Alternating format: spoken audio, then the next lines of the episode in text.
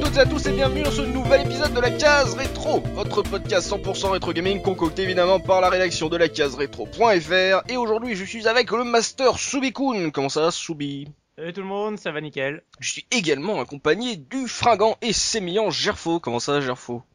Bah ça va très bien, salut à tous. Euh, bonne année à toi. Tu as passé de bonnes vacances, ça fait longtemps qu'on t'a pas vu. Oui, c'est vrai, bah, je suis très occupé. Euh, les vacances reposantes, euh, non. Mais elles étaient quand même agréables, donc euh, donc c'était plutôt bien. Ah, ça fait plaisir de te retrouver sur 2014. On sait que les auditeurs de la case rétro aiment beaucoup les explications du sémillant Gerfo. C'est toujours le grand vulgarisateur et vous pouvez l'entendre ricaner au loin. Nous sommes également accompagnés d'Azura. Comment ça va Azura? Hey, comment ça va tout le monde? Bonne année à toi, ça va? Merci, bonne année à tous. Alors Azura, euh, la dernière fois qu'on t'a parlé, on- la dernière fois que nos auditeurs ont eu la chance de t'entendre sur les ondes de la case rétro.fr, euh, tu étais euh, rédac chef de virtualstart.com, mais attention, en 2014, euh, ce n'est plus sur virtualstart qu'il faut te trouver. Apparemment, avec ton équipe, vous êtes maintenant sur pixelearth.fr, c'est ça? Voilà, on a un petit peu migré, on a juste changé de nom de domaine, euh, et puis on repart. Mais Mieux. vous partez sur les euh, sur les mêmes bases. Vous allez toujours faire des reportages, des trucs comme ça. Ça ne change pas, toujours pareil. toujours la fine équipe euh, de Virtual Start qui aujourd'hui donc pensez chers auditeurs maintenant c'est pixellers.fr si vous voulez avoir des, des petits reportages dans les conventions partout en France et des petits podcasts vous faites aussi du podcast. Tiens tu, tu nous fais la concurrence en plus Ah, faut pas, faut pas viser, on fait pas non plus des vieux jeux, enfin, avec Don qu'on a recruté sur votre antenne. voilà messieurs faites attention elle est en plein euh, espionnage industriel non, non, non. Mais on fait des jeux récents, nous. Enfin voilà. ah oui On est voilà plus- On, est plus dans l'air du temps. On est... on est tellement vieux, messieurs. Voilà, donc euh, tous ensemble aujourd'hui, on va parler de Valkyrie Profile, euh, un jeu de rôle édité euh, par Enix et développé par Triace. C'est sorti sur PlayStation 1 au Japon en 1999, euh, l'année juste d'après euh, aux États-Unis. Et il aura fallu attendre 2007 pour qu'il sorte officiellement bah, sur nos belles contrées verdoyantes avec le fameux portage PSP. On y reviendra certainement en fin de podcast.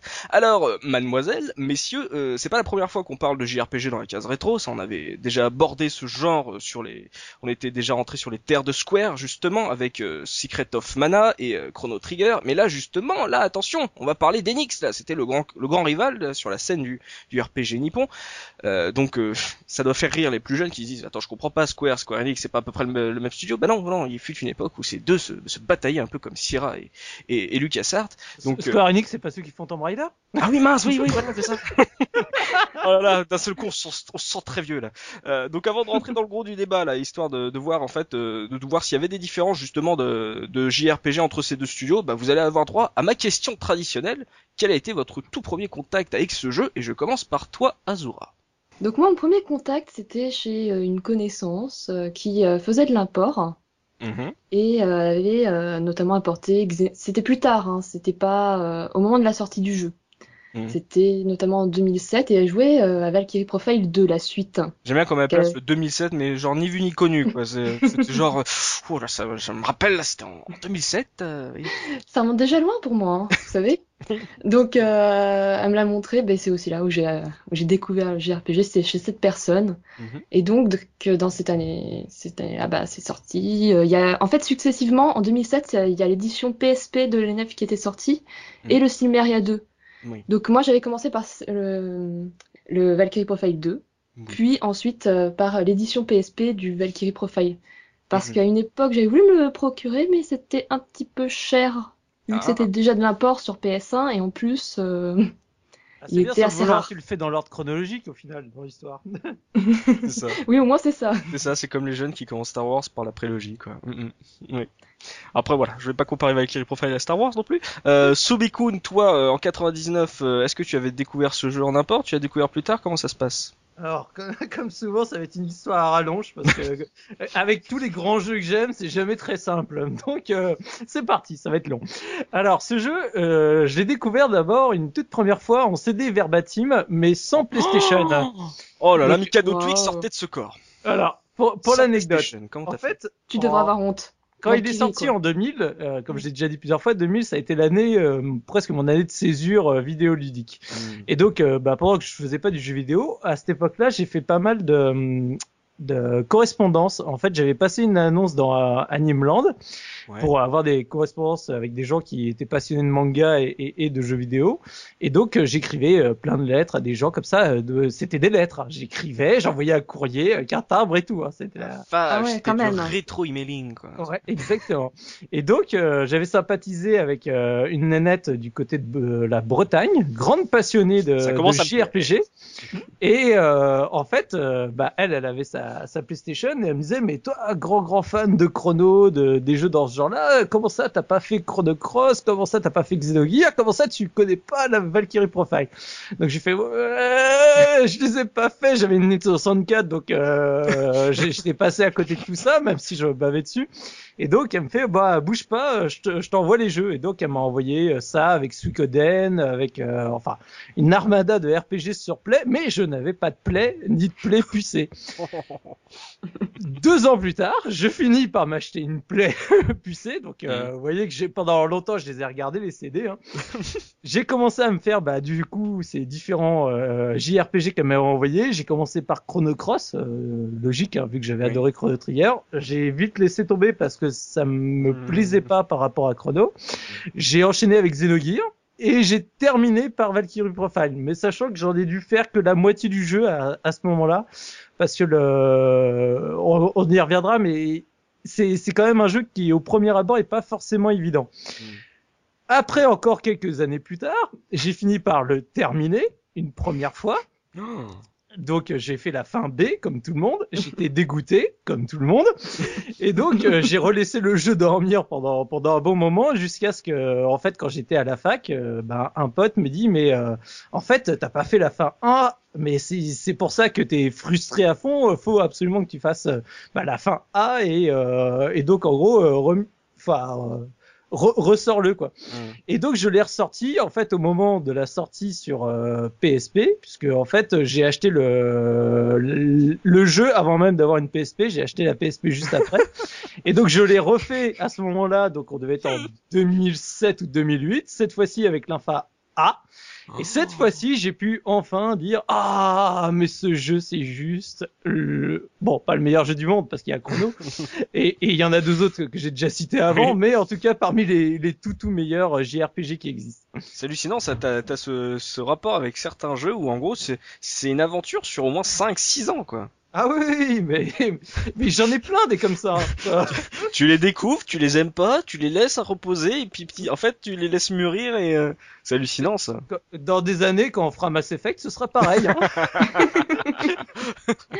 Euh, toi Gerfo justement, euh, les auditeurs de la case intro ils ont pu t'entendre tout la, pour la toute première fois, toute toute Oh. première fois sur euh, Baldur's Gate. Euh, donc euh, tu étais, tu, tu avais clamé ton ton amour du RPG occidental sur PC et là on te retrouve sur un JRPG console. Est-ce que tu peux m'expliquer de quelle faille euh, spatio-temporelle tu viens là?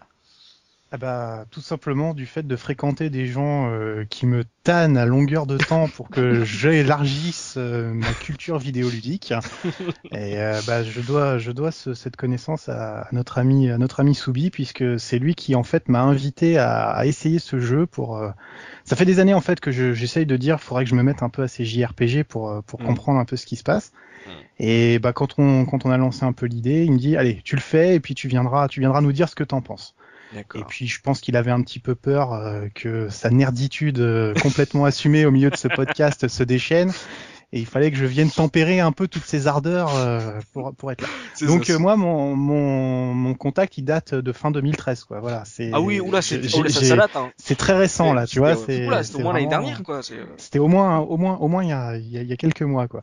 Donc, euh, donc voilà. Donc, euh, je, je l'ai même pas fini, hein, donc euh, je, je je vais bien expliquer pour que tout le monde comprenne. Je viens en tant que, je vais poser des questions, je vais faire des critiques et on va essayer de discuter parce que ce jeu est intéressant, vraiment.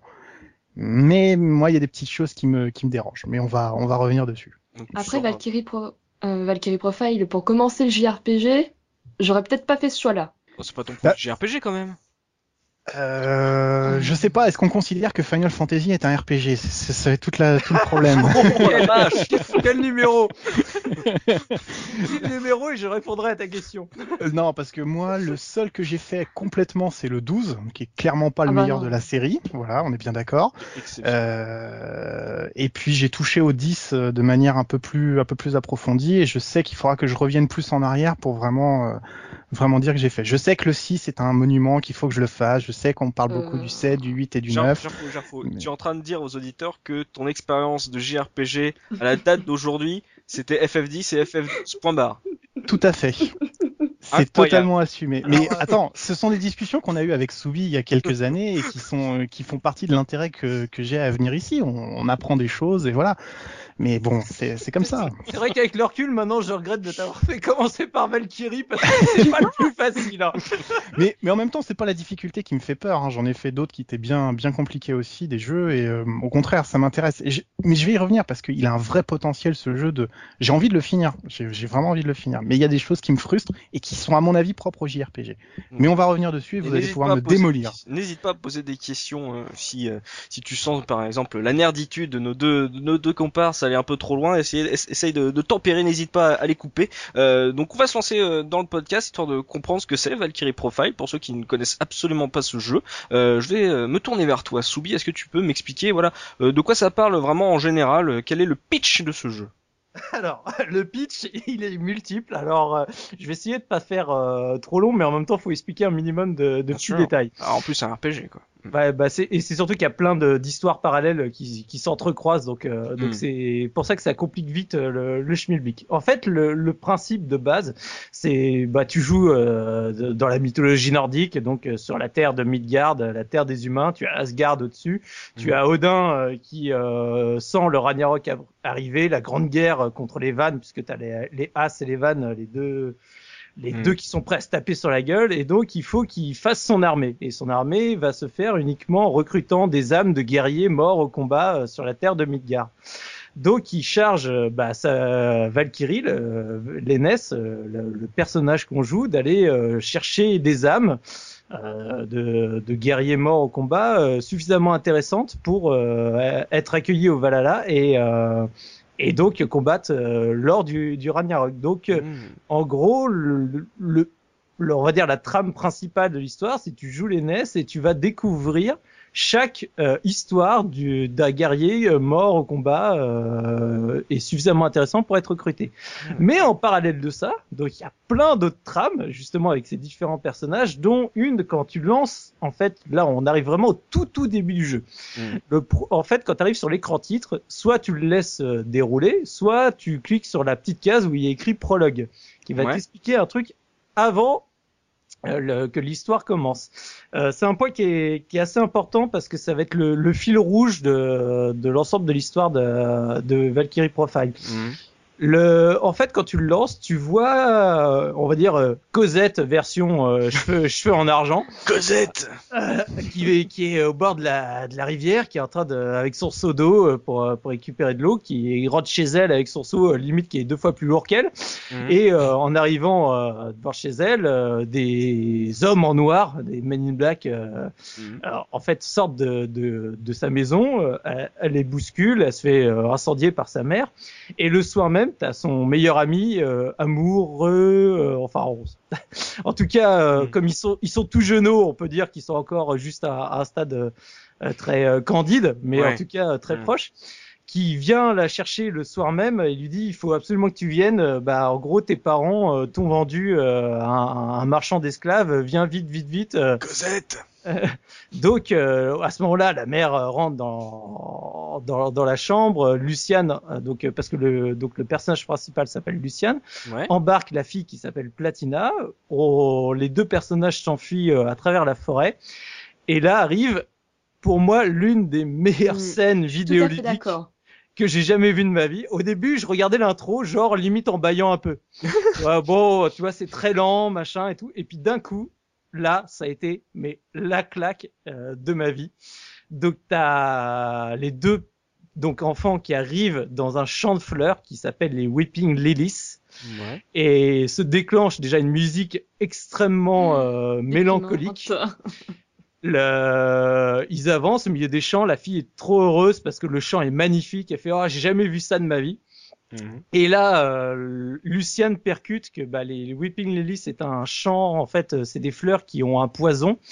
Euh, qui en fait leur pollen euh, empoisonne les gens qui respirent au milieu du champ. Et donc au moment où bah, Platina est, est toute heureuse au milieu de ce champ et bah elle finit déjà par commencer à tomber dans les vapes. Donc Luciane euh, fonce pour la rattraper lui dit vite vite faut, faut qu'on s'en aille. Et là en gros Platina déballe tout le fait de pourquoi elle est dégoûtée de la vie avec euh, machin, mes parents, ils ont jamais été gentils avec moi, machin. Tout ce que je veux, c'est oublier et mourir en paix. Et là, elle s'effondre en plein milieu du champ avec Luciane qui hurle à la mort avec les larmes et compagnie. Et, et là, le, le prologue se termine et une séquence d'intro en dessin animé se lance hyper dynamique et tu fais ce jeu. Ça va être une bombe. La vache. Donc ça, Ou c'est le alors- prologue. Oui, Gerfo. Ou alors tu fais comme moi et tu comprends absolument pas ce qui se passe. Ça, c'est vrai. c'est- c'est d'une, euh, qu'on soit bien d'accord. Hein, J'étais très touché par le, le- ce qui se passait, mais c'est un fil rouge et un fil rouge, bah ça, ça attend un dénouement. Et comme je suis pas encore au bout, bah je comprends toujours pas l'importance de cette scène. Moi, j'attends de savoir ce qui va se passer. Comme Une bonne série. Donc euh, voilà. Ceci dit, c'est un bon, c'est un bon moyen de te mettre dans euh, dans un certain état d'esprit, c'est-à-dire euh, ça va te pair avec euh, l'univers du jeu où c'est quand même euh, assez sombre et où tu, tu vas t'en prendre des claques comme ça euh, assez souvent, hein, parce que j'ai eu le temps d'en d'en voir quelques-unes. Et donc, Bah, juste en fait, pour, concernant ce fil rouge, en fait, il redémarre quasiment tout de suite dès que tu commences le jeu, parce qu'en fait, quand l'aînesse se réveille, elle se réveille au milieu d'un champ de fleurs qui est strictement identique, mais au, à Asgard, Ouais. et, euh, et qui débute une phrase en, en, en disant, tu sais, Hmm, how nostalgique, tu vois, en gros, euh, ça me rappelle quelque chose, mais je sais pas quoi. Et là Ouais, c'est- commence tout le questionnage euh, du joueur de savoir, mais attends, l'NS, c'est la- c'est Platina version adulte au niveau du design. Est-ce qu'il y a un lien entre les deux persos? Et donc là, c'est la torture pendant bah, pendant de longues heures de savoir s'il y a un lien ou pas du tout entre ces deux persos. Parce que tu vois clairement qu'au niveau euh, mentalité, euh, quand elle parle ou quoi que ce soit, c'est que c'est deux personnages complètement différents. Ah d'accord. Ok. Donc voilà. Et donc après ça, bah, t'as plein d'autres méchants qui se greffent à tout ça et qui foutent un peu le dawa un peu partout. Et ça, on y reviendra, je pense, un peu plus tard. Euh, Azura, toi, ce, ce prologue, euh, même en 2007, ça t'a marqué? C'est un truc euh, intéressant. à- Enfin, c'est euh, l'histoire, c'est un truc qui t'a accroché dans Valkyrie Profile? Mais en même temps, c'est un JRPG. Si on s'attachait pas à l'histoire, euh, ça serait problématique. Il y a le système euh, de combat, il y a l'expérience. Non, mais c'est vrai que Valkyrie Profile est un, est un JRPG particulièrement dépressif. Pour moi, c'était à chaque fois qu'il y a un recrutement d'Aijnar, forcément, euh, tu, tu vois leur histoire et tu sais qu'ils vont mourir. Les Mais Aevnar, en fait, c'est les âmes euh, de soldats Oui. morts, c'est ça, ce que disait Soubi. Ok. C'est ça. Mm. Et c'est vrai que l'histoire, en gros, il y a vraiment la trame principale et les trames annexes, qui Mhm. sont relativement courtes.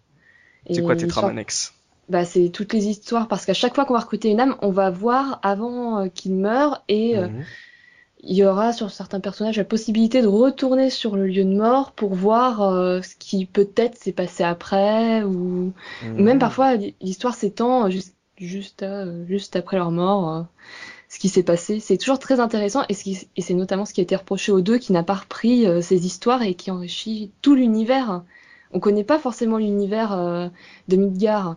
Et Mm. au final, il y a des villes différentes, euh, des pays différents. Et c'est ce qui fait toute la richesse du jeu aussi. Il y a des Ah, Soubi. histoires qui sont particulièrement prenantes. C'est- Ah elles, sont- oui. elles sont pas toutes forcément égales en, Non, en, non. tu sais, en fait qu'elles elles marquent et que- qu'elles te donnent envie de chialer. Mhm. Mais il y en a certaines, enfin bon, moi comme je disais, l'intro, euh, de toute façon c'est simple, quand j'arrive au, au Whipping Lilies de l'intro, j'ai toujours les, les poils sur les bras qui se dressent. euh, et enfin non mais euh, véridique, ça me le fait à chaque fois. Et il y a, par exemple une histoire que je trouve extrêmement touchante, c'est celle de, de Yumei, la, la sirène, qui Oui, est, euh, Oui. mais qui est d'une puissance, euh, un, un truc de foot. La, la, la nénette, limite, euh, en plus après tu, pas forcément un des meilleurs personnages du jeu, donc tu très vite elle reste à côté. Mais Mhm. juste son histoire, c'est un pur moment de, de narration que je trouve extraordinaire, quoi. Donc elle survole en fait des, des histoires très mélancoliques pour recruter en fait euh, une sorte d'armée en gros. mais Exactement. c'est normal qu'elle soit euh, mélancolique, étant donné que ce sont des, des héros. euh, On recrute pas tout le monde. C'est pas tout le monde qui meurt qui a le droit de devenir un Agnar. les émos chez nous. recrutent ceux qui, qui ont une puissance. Ah, comment expliquer ça? C'est-à-dire euh, qui sont valeureux, qui se sacrifient, qui ont des morts violentes. C'est pour ça que à chaque fois les histoires sont tristes, forcément. C'est ça, on recrute que dans les tragédies grecques, quoi. Euh, magnifique. Mais euh, oui, c'est vrai que, enfin, comme tu le dis, euh, c'est faut, faut vraiment s'accrocher là euh, pour un RPG. Bon, on a l'habitude d'avoir des JRPG un peu tristes, mais là, en gros, c'est vraiment tout le sel du truc, c'est de, de rencontrer des, des âmes qui ont des histoires tragiques, quoi les unes après les autres. Euh, Gerfo euh, Soubi a parlé de, de Midgard, Asgard, de Ragnarok, donc euh, un jeu japonais ancré dans la mythologie nordique. Euh, toi, t'as pensé quoi de cette utilisation de la mythologie par euh, les japonais de, Tri de Triace? Alors, j'en ai pensé beaucoup de bien et j'ai été un petit peu frustré. Non, non, non, non, non, non, non, non, ce serait cruel. Non, non, ce serait cruel parce que bon, euh, j'adore la mythologie nordique. Hein. Ça fait Ouais. partie, euh, ça fait partie avec la mythologie égyptienne de, de- des- des creusets de légendes qui sont vraiment euh, extrêmement intéressants et qui- qu'il est regrettable qu'on voit pas plus adaptés dans le monde des jeux vidéo. Mhm. C'est-à-dire, on a souvent euh, des titres, des noms, euh, des noms d'armes, des noms de, de chevaux mythiques ou de créatures mythiques qui viennent des, mytho- des, des grandes mythologies. Hein, de tout- toutes les licences, tous les noms, on peut les rattacher à des, des vieilles, des vieilles histoires de l'humanité. Mhm. Et le- la mythologie nordique est vraiment très très intéressante et c'est vraiment plaisant de voir, euh, de voir que l'univers est bien adapté. Il y a il y a ju- moi, moi j'ai juste un problème finalement entre la transposition graphique, on y reviendra, et la, ce qui est associé un peu à notre représentation du, du mythe nordique. C'est-à-dire, bon, je, je- je vais être un peu, un peu caricatural, mais si vous pensez nordique, vous pensez euh, Gros barbu, des- euh, euh, gros barbu avec des, avec des, des très musculeux et, Mhm. et euh, voilà. Alors c'est à tort, on associe souvent les Vikings avec euh, la, la mythologie nordique, ça va bien plus loin que ça, mais mais voilà, il y a, il y a un côté, tu vois arriver euh, Odin euh, qui est resplendissant, euh, qui, a, qui a un visage de, un visage genou euh, dès le- dès l'introduction, qui a ses deux yeux, ce qui est un scandale. Odin a sacrifié son œil pour acquérir l'ultime sagesse. C'est quand même la base de la mythologie nordique. Mm. Euh, voilà, bon. c'est- bon, peut-être pour ça des qu'il est genou, c'est qu'il est pas encore sage. Ouais, mais bon, on est à Ragnarok, on est au moment de la, le- on est au le moment de la fin, on est, on est au crépuscule des dieux. Le Ragnarok, c'est le moment où il, voilà, alors, ils combattent pas les vannes, ils combattent les géants normalement dans la, dans la légende. Donc tu vois, ce sont des, Alors que des moi, détails. chaque semaine dans la case rétro, je combats les vannes de Professeur Rose. hein, non mais voilà, bon, c'est très plaisant de voir qu'ils ont beaucoup respecté, parce que je veux dire, euh, voilà, on incarne une Valkyrie, on doit mener Mhm. euh, des guerriers euh, après qu'ils aient quitté leur euh, leur euh, réceptacle terrestre. C'est, c'est- enfin, c'est c'est très tripant. Mais après. Bah, euh, les représentations euh, japonisantes, on va dire entre guillemets, moi ça me ça me plaît pas trop quoi. Ouais, Enfin, surtout sur un thème, sur un- non, il n'y a pas de femme chat, mais disons que les, les cheveux, les cheveux colorés improbables dans tous les sens, euh, moi, j'associe pas trop ça à la mythologie. Mais encore une fois, c'est une question méchant, de ressenti. Je Non, je suis pas méchant. Au niveau Non, des non. couleurs de cheveux. euh. Mais Il y a c'est- eu pire. Non, mais c'est idiot. Je, je sais que c'est idiot parce que je le vois avec des yeux euh, plutôt âgés finalement. J'imagine que quand t'es un gamin, euh, en- tu, tu te Ah. poses pas la question. Je veux dire, c'est déjà tu connais pas forcément la mythologie nordique. Puis Mm. ensuite, mais mine de rien, comme on m'a demandé de venir donner mon avis sur le fond, euh, la représentation de la mythologie nordique, c'est très intéressant de voir comment les Japonais se la représentent derrière, c'est-à-dire avec leur ils la respectent, c'est-à-dire il y a, il y a un gros travail de d'analyse, de compréhension des, de, de tout ça, mais après, euh, Bah, il voilà, il y, a des, il, y a, il y a des libertés qui sont prises qui, bon, moi, après, bon, c'est bien parce que j'aime être technique et parce que j'aime bien me plonger dans les détails, mais Ouais, voilà. mais on- a bien vu comment ouais, ils ont utilisé le western dans, par exemple, Konami avec euh, Sunset Riders. On a vu le- la vision du western des japonais aussi. En même temps, si tu vois la vision des Américains dans Thor euh, de la mythologie nordique, hein, hein, Mais je, mais je la défends pas plus. Je la défends, je la défends pas plus. C'est pas parce qu'Anthony Hopkins a un seul œil que c'est que c'est beaucoup mieux. Je veux dire, euh, on est on est bien d'accord. Mais voilà, bon, c'est je c'est intéressant. Honnêtement, euh, le traitement Mhm. qui est fait, c'est-à-dire le côté mélancolique dont vous parliez tous les deux, euh, qui est, qui est voilà, euh, pour le coup, euh, je le trouve à la fois très frustrant parce que si, tu sais, tu fais putain, euh, vas-y, j'ai pas assez de mouchoirs pour jouer à ce jeu, quoi. C'est vraiment pénible, quoi. Et puis en même temps, euh, il est il est vachement intéressant. euh, il est vachement intéressant parce qu'il est voilà, c'est c'est exactement ça. Gerfou, Moi, je il m'y a- suis plongé. Gerfou, il a coupé la console et fait c'est bon, moi aussi j'ai des problèmes. c'est un peu ça, ouais. C'est un petit Mais- peu ça. Mais au niveau de la mythologie, il y a une vraie, euh, il y a un vrai travail dessus. Je connaissais la mythologie avant d'y jouer, la mythologie nordique, tout ça, Mhm. et je le vois pas comme un côté négatif. C'est vraiment une adaptation, Une autre vision. Mhm. Ouais, une réinterprétation des Voilà, mythes, c'est ça que tu veux dire. Ouais, ouais, c'est c'est pas faux, ouais, c'est pas faux. Maintenant, euh, je sais pas, ils à l'ont mon pas trop massacré. Hein, non, non, non, Il ils y, a, pas. y a quelques euh, trucs un peu bizarroïdes, notamment sur le mix justement des, des vannes, des géants, de, Mm, mm. de Niflheim. Enfin, euh, tout, tout ça est un peu remélangé, alors que normalement euh, c'est quand même bien séparé. Mhm. Mais en soi, c'est quand même, euh, je trouve, une, une jolie adaptation où tu retrouves quand même euh, la plupart des personnages vraiment marquants. Donc voilà, moi, je- moi j'aime beaucoup le- la manière dont ils ont interprété le, les, les légendes nordiques et, euh, et le fait que Loki soit pas le fils de, de Odin me plaît euh, beaucoup. Mais, mais après, voilà, c'est- faut, faut quand même rendre hommage au fait qu'il y a un vrai travail euh, en profondeur de, de recherche, c'est-à-dire, euh, je, je, je titille sur des détails, mais on a quand même euh, un grand respect pour la pour l'histoire. Il n'y a pas de liberté fondamentalement choquante euh, où c'est euh, complètement euh, aberrant. Et, et c'est tellement rare dans l'esprit du jeu vidéo que pour que personnellement, ça m'a plus plu, ça m'a plus donné envie d'aller voir comment il le traitait dans le fond, quoi. Mhm. Au final, ça reste juste une trame pour le jeu, à mon sens. C'est-à-dire, le thème est posé dès le départ, on te l'explique bien, et ensuite on te raconte des histoires individuelles. Enfin, moi, c'est comme ça que je l'ai perçu, en tout cas. Azura, euh, on a parlé du fait de recruter des donc des soldats morts.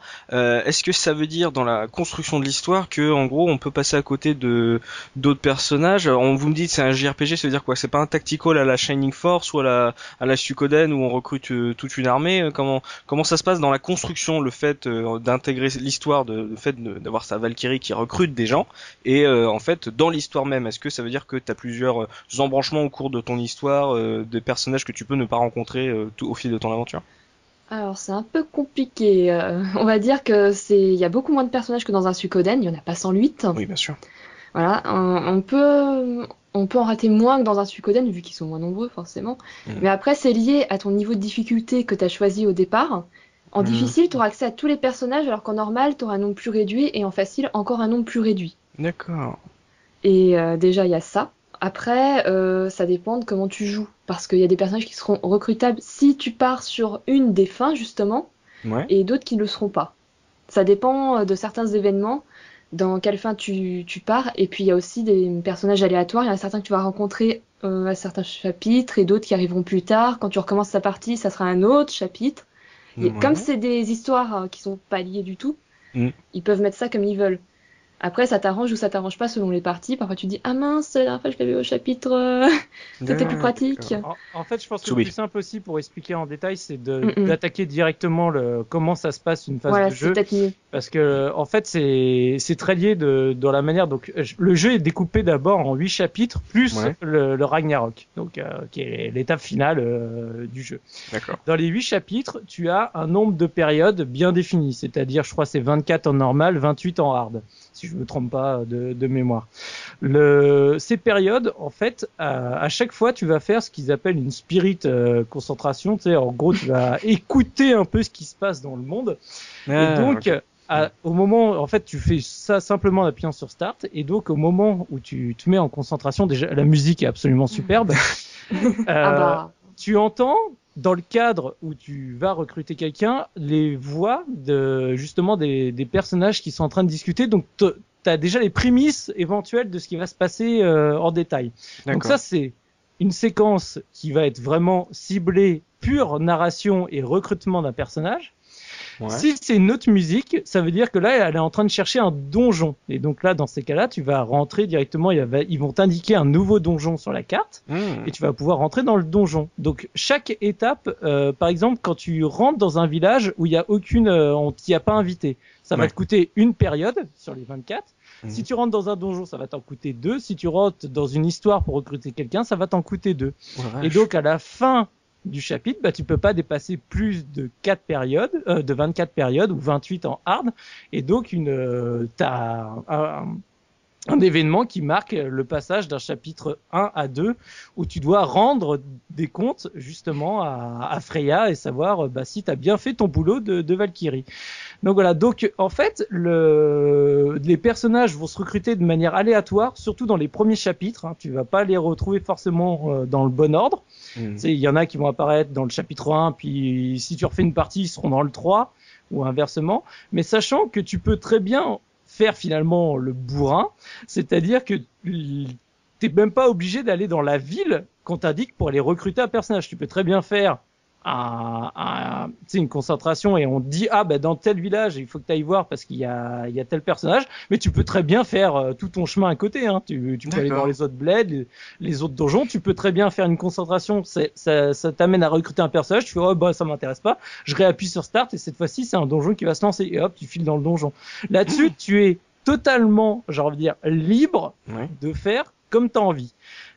Après, si tu fais un peu comme t'as envie, que tu te fous de tout ça, on va Mhm. dire que tu te retrouves quand même rapidement dans la merde. Voilà, le ouais, but- totalement. De l'histoire, quand même, c'est donc de recruter Oui. des personnages, de les former justement dans les donjons. C'est pour ça que t'as toujours un, un personnage qui apparaît, t'as son histoire, tu le Mhm. recrutes et après souvent tu vas dans le donjon parce que ça te permet de le faire leveler, de le former. Et toutes les, à tous les chapitres, normalement, tu dois envoyer au moins un ou deux de tes personnages à Odin. C'est-à-dire que tu te sépares d'un personnage. Donc, euh, un personnage que tu t'es, tu as Ça, chéri, nul. T'es un chercheur de tête en fait. que tu as fait leveler et que tu es obligé de dire oh au revoir je, je te reverrai pas et sachant que c'est là où c'est encore plus frustrant c'est que euh, Freya au début du chapitre te dit là on est euh, justement en train de mener une guerre euh, contre les vannes j'ai vraiment besoin euh, d'un guerrier qui a telle Mm. compétence et là tu fais ah bah ouais mais moi mon guerrier alors soit j'en ai un tout pourri donc je peux pas te l'envoyer parce qu'il passe pas la il a pas bon euh, le CV il passe pas quoi soit je t'envoie le- bah mon guerrier mais lui j'ai pas envie de te l'envoyer quoi c'est c'est mon guerrier Oh, c'est Donc- chaud. Donc- C'est juste horrible. Bah oui. J'ai- j'ai- Mm, mm. C'est- C'est c'est juste horrible. Personnellement, c'est un des points que, que j'ai détesté dans le jeu.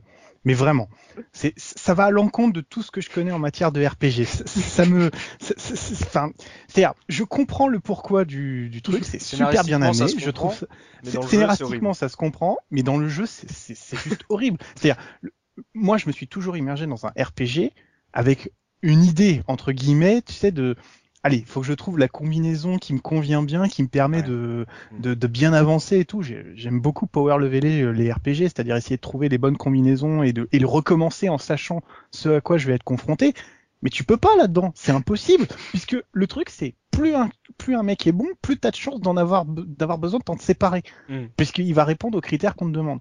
Donc, enfin, Tu es trop fort. extrêmement Attends, donne-moi ce personnage. Non. mais, si, mais c'est ça, c'est tu te fais tu te fais raqueter par ton chef des gens que t'as formés quoi. C'est quand même incroyable. C'est C'est- ça. Moi, moi, ça m'a beaucoup, beaucoup, beaucoup frustré. Et en même temps, ça sert le propos de l'histoire, donc c'est une idée de génie. Voilà, c'est c'est comme ça. Bah, j'oublie, toi, ça te frustrait pas euh, de monter une équipe? Euh, Tu t'échines à monter des personnages et on te les, on te les euh, comme ça, euh, sans, sans autre forme de procès? Alors, à la première partie, ça m'a un peu frustré. Euh, au, au fur et à mesure que je rejouais au jeu, ça m'a de moins en moins frustré parce que je sais quel personnage arrive ou autre. Donc, euh, il Hmm. y en a où tu, tu as moins de scrupules à les, à les envoyer. Genre Imoen, on sait plus Ouais. ce qu'elle fout là. euh. En fait, la, la première partie, c'est très frustrant parce qu'en plus, tu sais pas ce qu'elle va te demander Freya à chaque chapitre. Donc, Ouais. euh, forcément, à chaque fois, c'est la surprise et t'es pas préparé. Une fois Mm. que tu connais le jeu, euh, en gros, t'es plus surpris parce que c'est toujours la même chose qu'elle te demande à chaque chapitre. Ouais. Donc, tu sais, euh, tu te prépares ton plan de guerre en fonction des personnages qui vont sortir. Après, ce qu'il faut savoir aussi, c'est qu'il y a quelques personnages, dont le premier que tu recrutes, Argrim, qui en fait ne peut pas être envoyé au, à Odin parce que en fait il répond pas aux critères. C'est c'est c'est quelqu'un qui est extrêmement puissant, de très bourrin.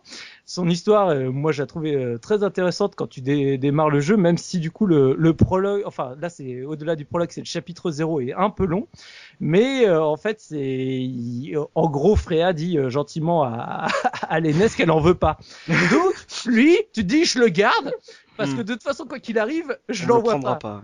Donc euh, lui, en gros, il va, il va être à mes côtés pendant toute l'histoire. Hmm. Et euh, un peu plus tard dans l'histoire, t'as d'autres personnages comme Mistina qui est exactement recrutée de la même façon, qui est une, euh, une magicienne un peu borderline, on va dire. Donc, euh, en gros, elle répond pas non plus aux critères euh, de- du, du Valhalla. Donc, euh, donc tu peux la garder pour toi. Tu vois, ça c'est des personnages où tu fais, allez, je vais les garder en back office et, et ça va être très bien. Après, dans, dans- dans les personnages, il y en a où c'est très dur de s'en séparer, mais il faut bien t'en séparer. Mais il y a vraiment quelques personnages vraiment majeurs majeurs dans l'histoire, euh, absolument euh, mythiques. Tu vas retrouver donc bah, Luciane, qui est euh, qui est forcément un personnage, euh, on va dire qui qui est très attachant, très touchant. Tu tu retrouves donc Agrim, qui est vraiment un personnage majeur. Tu as Brahms, si tu fais la version hard, enfin pour où tu t'orientes vers la fin A, qui est un des personnages hyper classe. Moi, je le trouve super classe. T'as Lézard. Alors, Lézard, c'est le. Alors, euh, c'est le euh, magicien qui fout vraiment le dawa. Alors, lui, pour le coup, c'est. Tu... Il aurait pu être le grand bastard de l'histoire. Il l'est pas, mais franchement, il avait, il avait tout pour l'être. Et, euh, et moi, j'adore ce personnage. Je, je, je, je le trouve euh, assez énorme. Et donc, c'est un personnage qui, juste pour l'histoire, en fait, Oui. voit un jour l'Aînesse euh, sous sa forme, euh, justement, euh, Valkyrie, et donc tombe grand amoureux de, de l'Aînesse. Mais comme c'est un grand, grand magicien et un nécromancien, il, il cherche désespérément comment la récupérer euh, rien que pour lui. Et donc, il commence à faire des homunculus pour Oh. Transférer son âme dedans et la garder euh, rien qu'à lui quoi. Mm. Et ce personnage est d'une perfidie absolument hallucinante. et euh, il y a quelques héros donc de Valkyrie qui passent à la trappe euh, par sa faute. Ah ouais, carrément. Ah oui oui oui. Ah non, non, non, il a un vrai... euh, une vraie présence, on va dire ça comme ça, parce qu'après je vais pas dire qu'il est charismatique, parce qu'il a pas le physique d'un héros charismatique, mais il fait des... déjà un homunculus, c'est des humains artificiels, peut-être pour ceux qui qui savent pas trop ce que c'est, Oui. et en gros, ce il veut tout faire pour l'avoir à lui, la ramener sous forme humaine et la garder pour lui. Je l'aurai un grand- jour. Je l'aurai. Je- C'est ça, c'est le plus grand stalker euh, du JRPG pour moi. C'est énorme. Une très belle image maintenant. Super. Donc voilà, donc euh, voilà, dans les personnages vraiment marquants, bien sûr, t'as Loki à la toute fin, mais c'est vraiment les, les grands grands personnages de, de l'histoire de, de, de Valkyrie, euh, mis à part donc les trois Valkyries que, en fait, dans, dans Valkyrie Prophet, t'as toujours eu trois Valkyries. Il y en a une que t'entends euh, vite fait parler, qui s'appelle Silmeria, qui est en fait euh, le personnage central de Valkyrie 2, que tu Ouais. croises très très rapidement dans le dans le premier épisode chez Brahms. Après, tu as Hirst, ou Hirst, j'ai jamais compris comment ça se prononçait, qui est euh, un peu la, la Dark, Dark Valkyrie, euh, tout, tout de noir vêtu. C'est, elle est comme Mhm. l'Enes, mais version euh, en black. Ouais. Et c'est pareil, c'est un personnage, si tu fais la fin B, finalement tu la croises, mais euh, bon, tu sais pas trop son rôle, tu sais pas trop ce qui se passe. Et c'est que vraiment quand tu fais la A que d'un coup tu fais... énorme. Donc voilà pour les personnages. Mais Lézard est vraiment un, un, un, un méchant euh, que je trouve extrêmement intéressant parce que certes il est vicelard, pervers et compagnie, mais il y a, y a quand même tout un truc qui est creusé sur lui, sur ce qu'il essaye de, de faire et du coup tu le croises. euh, enfin, ça, à Ah, chaque c'est- fois c'est- que tu c'est le pas vois, un membre à recruter? alors tu peux l'avoir, Ouais. mais que si tu fais euh, choses. hard la fin A. Mais sachant que c'est un personnage que tu peux recruter, mais c'est comme tous les personnages un peu bah, traîtres, tu le recrutes, mais bon, tu t'attends toujours qu'à la dernière Oui, seconde. oui, qu'il te fasse une, fasse une vacherie, quoi. Bah, en même temps, vu tout ce qu'il a fait avant, Hmm. tu puisses l'avoir, Ouais, oui, tu m'étonnes. C'est ça. T'es pas en confiance, quoi.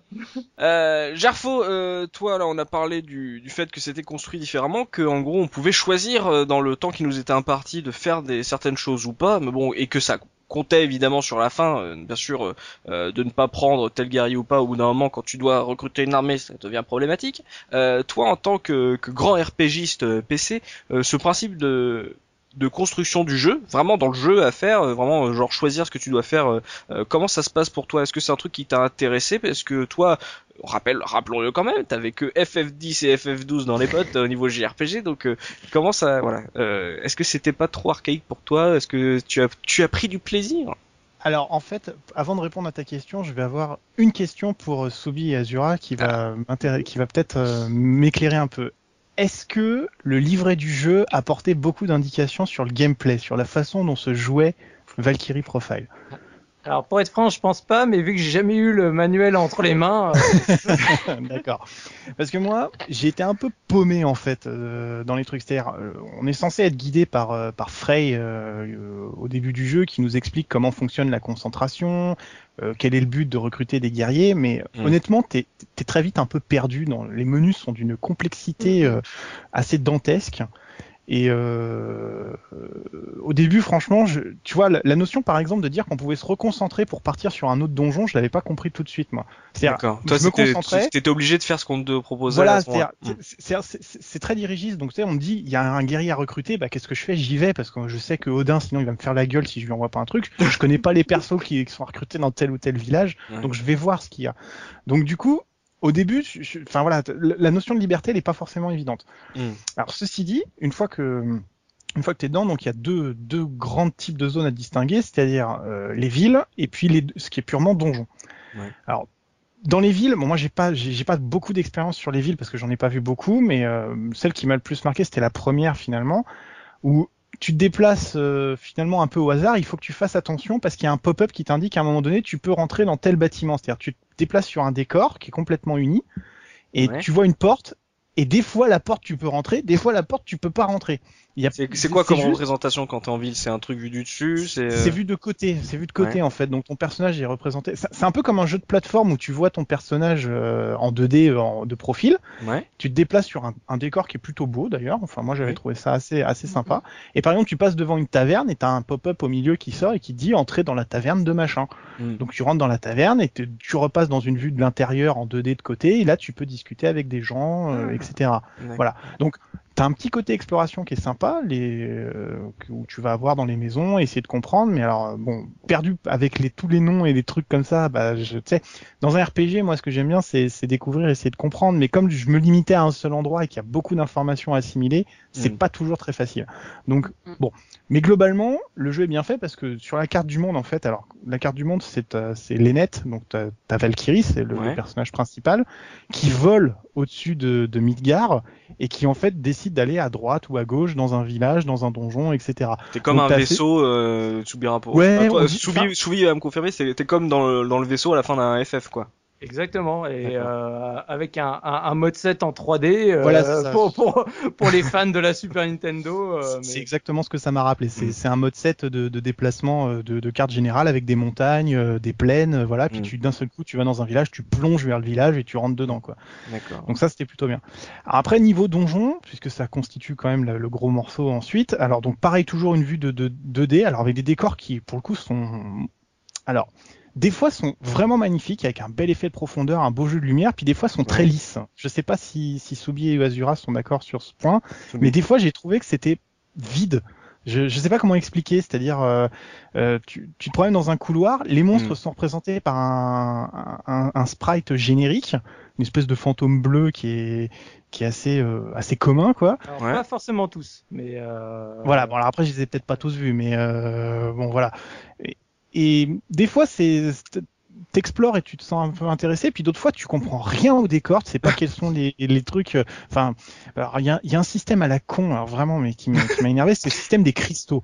En Oui. gros, dans le chapitre 0, tu récupères un pouvoir, c'est le pouvoir de balancer des cristaux.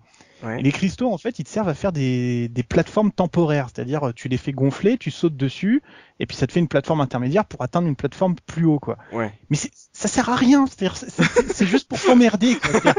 Alors, je, je m'offusque tout de suite. Euh. Non, non. En fait, c'est. Alors, c'est, ça sert à quelque chose. Ça sert même à plein de choses, mais sauf que c'est euh, la maniabilité. Je préfère le dire tout de suite. La Ouais. maniabilité de l'ENES est absolument insupportable quand t'es en donjon. Le, le- il faut que tu, il y a tout un tas de donjons où t'as, tu dois jouer sur des énigmes, sur des plateformes sur lesquelles tu dois sauter ou pas, et où tu dois jouer avec les cristaux parce qu'en fait les cristaux donc tu peux les coller sur les murs. Ouais.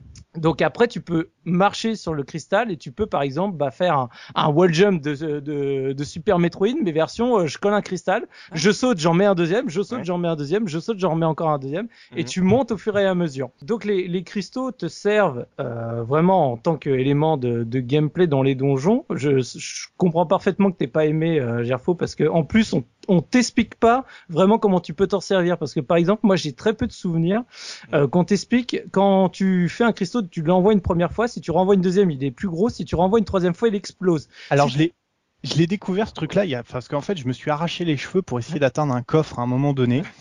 Euh, au point que je suis allé voir la Solus parce que je me suis dit putain c'est pas possible il y a un truc que j'ai pas compris tu vois c'est c'est- je, je me suis dit je, suis- je vraiment con. En fait, ouais, voilà, t'as très bien expliqué. En gros, tu lances le cristal, il se pose sur un mur, tu relances ton pouvoir, le cristal grossit, tu le relances une troisième fois, le cristal explose. Et là, tu dois jouer sur la physique, le cristal explose et il t'expulse en fait. Et Ah. du coup, ça te sert à faire un long jump. Mais, mais sauf que c'est la merde parce que il faut que tu sois sur le cristal, mais pas quand il est collé contre un mur. C'est-à-dire s'il est sur une plateforme qui fait partie du décor, t'as le droit d'être dessus et d'être expulsé vers la droite. Mais si t'es dessus sur le mur, il t'expulse que vers le haut. Enfin, t'as aucun contrôle sur ce truc-là. C'est, un bordel. Et- franchement. et sachant- Impossible d'en faire un ça- speedrun. Hein. Sa- Sachant que si tu exploses un cristal, t'as les poussières des cristaux qui sont en train de tomber, tu peux t'en faire une plateforme si tu sautes dessus. Ça, je pense Ah, que tu, tu l'as pas découvert. Ah bah non, bah non. Alors j'avais déjà foutu un coup de poing dans l'écran tellement ça m'énervait. donc, Et les cristaux peuvent se casser, ça te fait des morceaux, ça peut te servir pour euh, déclencher des interrupteurs. Mm, mm, mm. D'accord. Ah ouais, tu vois. Bon, T'as t'as tout un tas de mécaniques de gameplay. En fait, ce qui est très très frustrant dans Valkyrie Profile, surtout quand tu le fais la première fois, c'est que t'as plein de pareil de coffres cachés dans les donjons où tu peux les récupérer via justement les cristaux, tu fais des sauts, des machins autres. Ce qu'il faut savoir, c'est que en fait, t'as vraiment un item quasi indispensable dans le tout premier donjon, qui est en ça. hauteur caché, qui en fait est un item quand tu l'équipes, il te dit si dans la salle tu as un coffre ou pas. Et si- mine de rien, ça te, si tu l'as, tu ne vois plus le jeu de la même façon parce que t'as pu à chercher partout désespérément s'il y a un coffre ou pas. Là, au moins, tu sais si tu cherches pour rien ou pas Eh du ben, eh ben, je, je, je le sais très bien puisque c'est ce fameux coffre que essayé d'atteindre et quand j'ai lu la Solus et que j'ai lu la Solus et que tout le monde me dit il faut surtout pas passer à côté de ce coffre-là, sinon vous allez en chier à mort. Donc j'ai dit ok, je regarde pas la Solus, je vais y arriver, je sais que c'est possible, je sais que ça se fait avec des cristaux. J'y ai passé 20 minutes. Le coffre est toujours fermé et je suis au chapitre 3. Parce que, franchement, enfin, le jour où tu pourras me montrer comment ça se fait facilement, je, je vais te dire ok, d'accord, va très bien, mais je, c'est c'est d'une maniabilité absolument horrible, mais vraiment horrible. Je, Sachant et c'est- que le coffre pour l'ouvrir, faut te mettre en face du beau côté, appuyer sur bas et appuyer sur X pour ouvrir. Sachant que si tu as eu le malheur de pas faire bas, elle va soulever Oui. le coffre. Et tu vas le lancer et ça va Et si tu as le malheur de réappuyer sur X en se disant c'est le même bouton pour le reposer, là tu balances le coffre, ce qui détruit l'item qui est à l'intérieur. ce qui m'est arrivé sur un autre coffre, celui qui est au-dessus de la plateforme de pic. Alors en fait, tu as une plateforme mobile, il faut que tu fasses un saut, un tout petit saut correct sur une plateforme à la con. Mhm. Je me dis, allez, j'y suis tombé trois fois, je tombe dans les pics et tout, je me fais toucher, machin, bon voilà. Je saute dessus, première chose que je fais, je le prends et je le balance dans les pics. Oh, je descends dans les pics, l'item est inutilisable. Putain, je me suis fait chier pendant 20 minutes et j'ai même pas gagné ce que je voulais, quoi. Ah. C'est, Mais c'est c'est c'est curieux c'est ça frustrant. pour un RPG là d'avoir une sorte de jeu d'action plateforme là dans les donjons. Ouais, parce qu'en fait, euh, comme euh, disait Gerfo, en fait, le jeu est construit en mode 2D où tu navigues de, on va dire, de gauche à droite ou de droite à gauche, ça dépend dans quel sens. Mais c'est vraiment comme un jeu de plateforme. Donc, euh, les, les donjons sont relativement grands, voire certains absolument immenses, Ah ouais. avec euh, tout un tas d'embranchements, euh, tu sais, où tu pars vers le l'avant ou, tu sais, parce que en fait, comme il disait, des fois, tu as les pop-up qui souffrent, donc ça te permet d'aller dans l'arrière du décor ou dans le devant du décor. Et Ouais. tu as également les gauches et droites. Donc rapidement, ça devient un- un- des petits labyrinthes Mm. euh, dans lesquels tu as vraiment beaucoup, beaucoup de choses à faire. Et comme on disait, par contre, pour moi, la grande force de Valkyrie Profile, c'est au niveau de la représentation de ses ennemis. Les ennemis sont à l'écran. Donc tu peux les geler par exemple avec les cristaux, ce qui te permet de les esquiver si tu veux esquiver les combats. Ouais. Et surtout, euh, les donc tu te fais pas harceler par euh, à peine j'ai fait trois pas, il y a un, il y a un ennemi qui apparaît. C'est toi qui gères vraiment comment tu tu vas, euh, on va dire taper les ennemis ou pas quoi. Et sachant que une fois que tu les as tués dans le donjon, il ne réapparaît pas, même si tu repars d'une salle à une autre, il ne Ouais. repop pas. Un Ah. ennemi tué dans un donjon est un ennemi tué.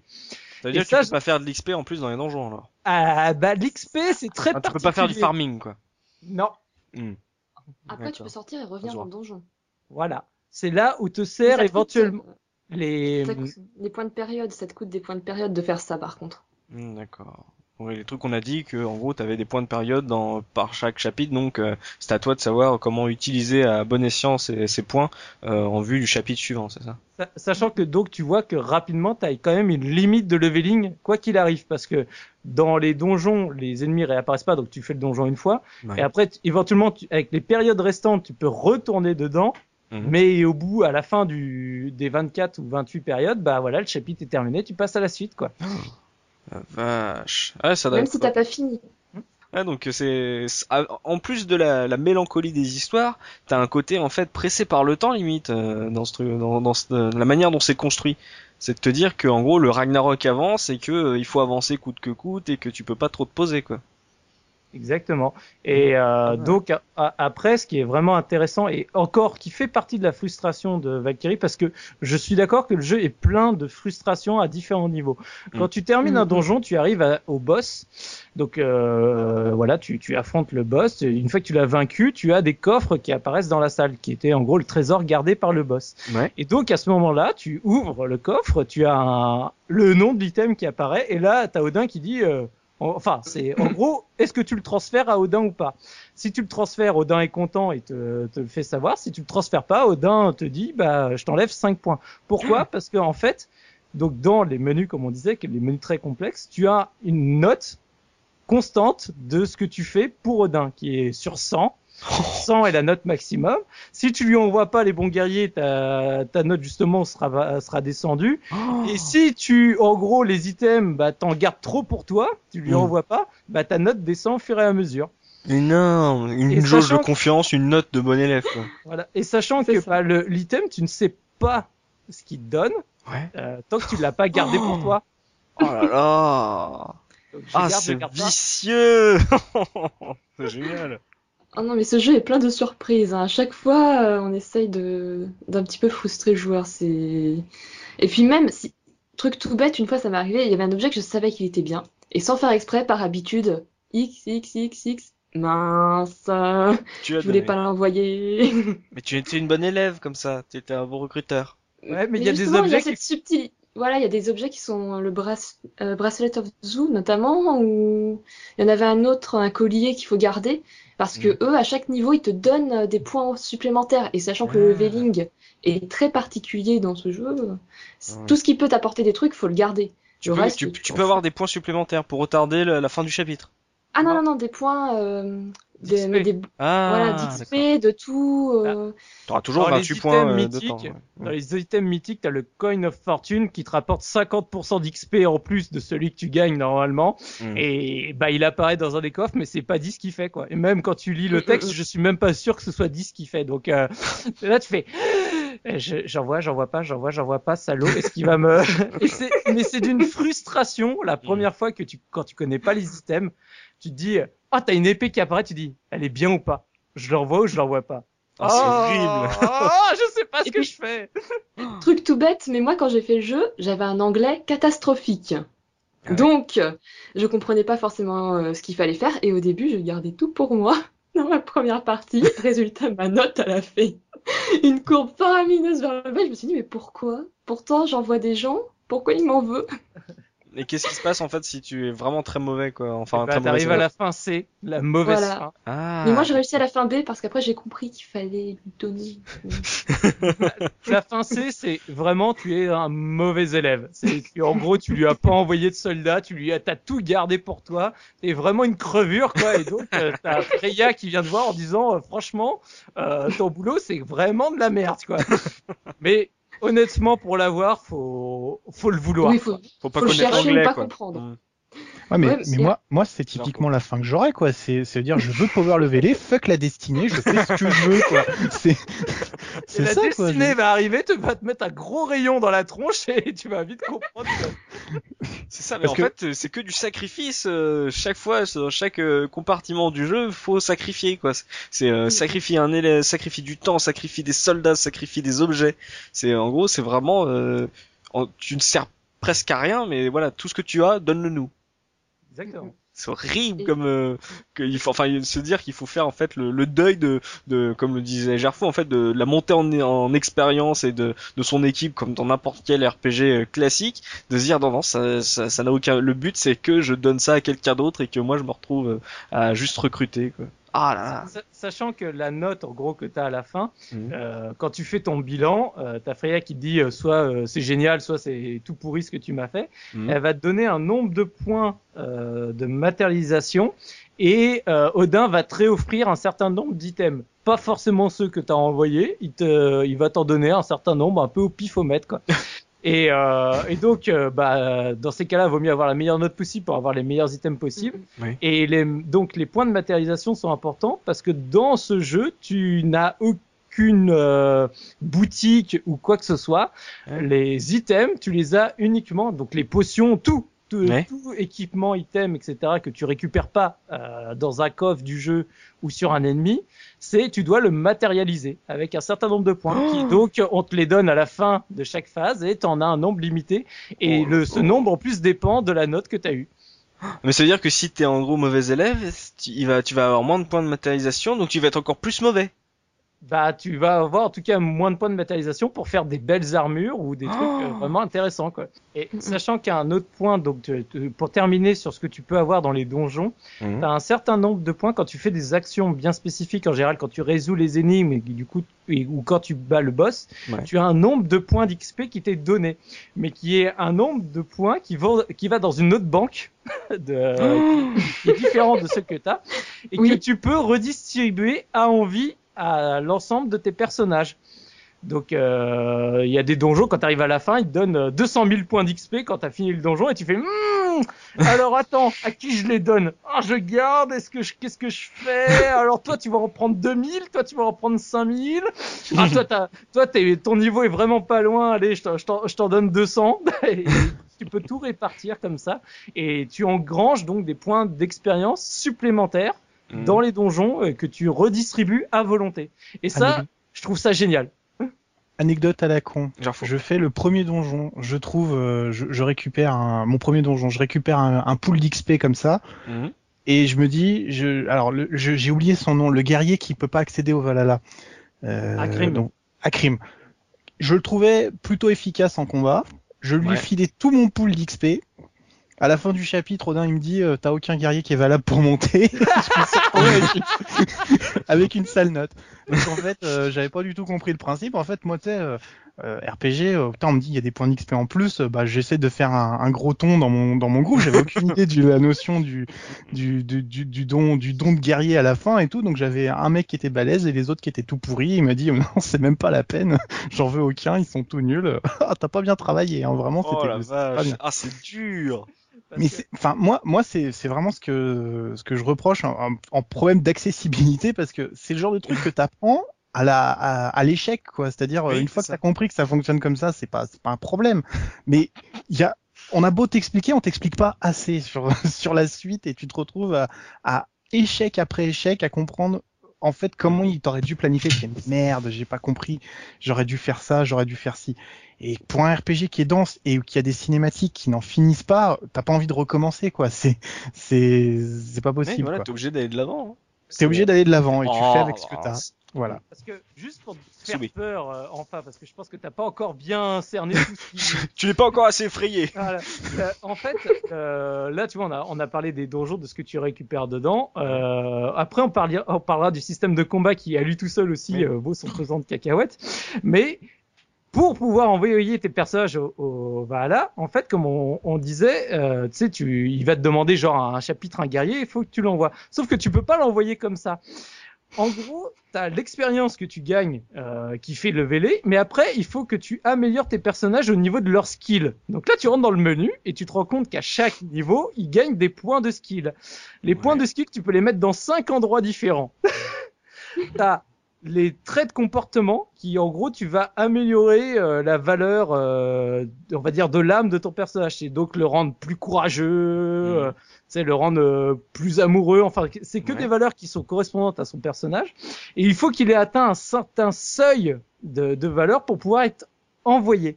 sachant que le, en gros, tous les personnages, même si tu mets les trucs à fond, ils vont pas avoir la même valeur. Donc, Mhm. par exemple, t'as un personnage, un archer que tu récupères dès le début, c'est malheureusement le personnage tout pourri parce que quoi qu'il arrive, même si tu le montes à fond, il va avoir une valeur de héros absolument misérable. Donc, tu sais que de toute façon, quand tu vas l'envoyer, tu vas te faire, euh, tu vas te faire engueuler parce que c'est le personnage qui est pourri de base. Oh. Après, ça, c'est c'est la condition minimum pour pouvoir être envoyé. Mm. Il faut être au-dessus de zéro, sinon il n'est pas transférable. Il commence toujours avec une valeur négative, mais sachant que Freya te dit, bah aujourd'hui je veux un gars à 60, à 80, à 100, à 110, etc. Oh là Après, là. tu as les skills en elles-mêmes, en quatre catégories. Celles qui améliorent tes statuts, c'est-à-dire euh, j'améliore ma force, etc., euh, via un, un trait de caractère bien particulier. Ouais. Et tu as les skills que tu vas trouver. euh, c'est euh, les skills action, d'attente ou de... euh, il y en a une troisième, je me rappelle plus comment c'est en anglais. Qui en fait, tu vas les trouver, les items dans les donjons. Qui vont te donner une skill que tu vas pouvoir développer pour l'ensemble des persos. Et donc après que tu vas pouvoir leveler. Non mais ils Donc sont sadiques. Oh Donc c'est des trucs où pareil tu peux passer à côté de la meilleure skill du jeu parce qu'elle était dans un, don- euh, dans un coffre caché en plein milieu du donjon et que t'es passé à côté. Oh là là. Oh le mal de crâne. Oh là là. Ah non, mais la première fois que j'ai joué, je n'ai rien compris au menu. En Soyons plus clairs. c'était en C'est- anglais. Voilà, déjà c'était en anglais et en plus il fallait comprendre qu'il fallait euh, euh, rentrer dans le menu et après l'écran il n'est pas dans, on va dire dans ta zone de vision. T'es obligé d'appre- d'appuyer sur la flèche de droite. pour Il est dans ton que ça pour bascule. tourner ta télé, tu vois. Faut tourner ta télé. Le- Ça- mais c'est tout à fait ça. Si on te le dit pas, enfin, sinon tu le découvres par hasard. Ah ouais, il y avait tout ça. Merde, je comprends pourquoi je suis perds tout le temps maintenant. et donc, tu vois, dans, en gros, dans ce menu, quand tu l'ouvres, c'est là où tu pleures. Parce que tu as le menu des skills, où il va falloir que tu améliores justement les skills de tes personnages. Mm. Tu as le menu de utilisation des items. Sachant que dans ce menu-là, tu peux utiliser les items, mais tu peux les transmuter ou les convertir en points de matérialisation. Oh la vache. Donc c'est, tu les convertis pour faire d'autres items, si jamais t'avais pas assez. Mais les transmutations, c'est en gros, tu les transformes en un item qui est mieux, mais où tu sais pas, euh, pareil au début, ce que forcément ça va donner. Tu sacrifies encore. Voilà, tu sacrifies un item pour un autre. D'accord. C'est comme ça que tu obtiens les meilleures armes du jeu, hein, bien sûr. hein, mais sans, guide, tu peux pas savoir ce que. T'as le menu donc de ton équipe où tu gères et tu dis bah finalement là j'ai une équipe de 4 à chaque fois, je vais prendre plutôt ce personnage-là que l'autre parce que seuls les personnages qui sont dans ta team level, les autres restent euh, à, à niveau zéro quoi si tu les prends jamais avec toi. Ouais. T'as euh, le menu donc de transfert, tu as le menu euh, pour matérialiser donc les items. Mm. Et euh, tu dois en avoir encore un ou deux autres qui, qui me reviennent pas là comme ça en tête, mais c'est pour te pour te montrer la complexité du truc quand tu arrives dedans dans la première partie, tu fais mon dieu, il me faut déjà que je finisse le jeu une première fois pour peut-être avoir compris à la fin euh, tout, ce Mais que moi- ça impactait quoi. Moi déjà je disais ah mais c'est bien d'avoir un truc un peu plateforme action, c'est bien, c'est c'est plus grand public. Ah non non non mais pas du tout, pas du Ah, tout en fait. Non non, non, c'est hyper complexe. D'accord, C'est- le montée en puissance euh, des des restrictions, des sacrifices, des conditions euh, partout. Euh, euh, t'es pris par le temps, t'es pris par les, les caractéristiques de tes perses. Oh là là. Oh là là, tu dois ah, mal de crâne. En plus, en plus, rajoutons quand même que les histoires sont hyper mélancoliques. T'es là, c'est sur la pauvre manette PlayStation. ouais, attends, attends, ils sont tombés, voilà, soyons sérieux un peu là. Elle a un peu de gaieté. Et je dans- vais mettre Club Dorothée. Là. Et dans le premier donjon, en plus, t'as une espèce de fée qui qui t'aide et tu te retrouves avec des pavés de texte sans illustration, sans rien, juste du texte en anglais. C'est la tu fais- Et tu passes. D'accord, je le mérite, je le mérite. Je le mérite. Mais euh, après, soyons très clairs, un bon RPG, c'est un bon système de, combat, c'est un truc qui, vu qu'on va y passer des dizaines d'heures, vaut mieux qu'il soit intéressant, qu'on y trouve du plaisir. Euh, Azura, toi, ce système de combat, on a dit qu'on pouvait recruter des, des personnages, est-ce que ça veut dire qu'on peut les avoir, euh, euh, les jouer? Est-ce que comment ça se passe? Est-ce que c'est du tour par tour? Est-ce que c'est de l'action euh, RPG Est-ce que c'est du tactical RPG Comment ça se passe concrètement un combat dans Valkyrie Profile? Alors le système de combat, il est quand même très particulier, et je pense surtout à l'époque, on n'avait pas trop trop vu ça. C'est, euh, enfin si, un petit côté Xenogear aussi. euh, En gros, t'as tes personnages, tu les as choisis avant, t'as tout réglé dans tes menus, t'as choisi les armes, tout ce qu'il faut. Mhm. Sinon après, bah t'es mal barré. Et euh, tu te retrouves donc la Valkyrie qui va invoquer euh, toutes ces âmes qui vont se regrouper autour d'elle. Et euh, à, cha- à chaque bouton euh, triangle, rond, carré et euh, la croix, Oui. sera associé à un personnage avec un nombre de coups qui est défini par l'arme que tu as sélectionnée.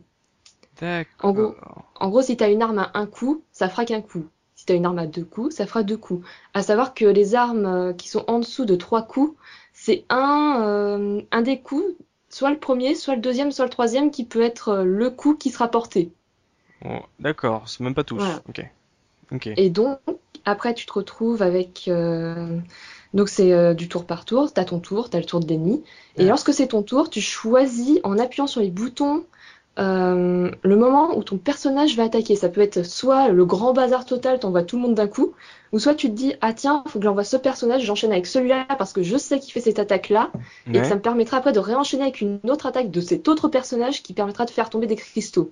Après, c'est Mhm. vraiment, faut connaître euh, ses coups, ses personnages, et c'est pour ça changer de, personnage à chaque fois, c'est très compliqué.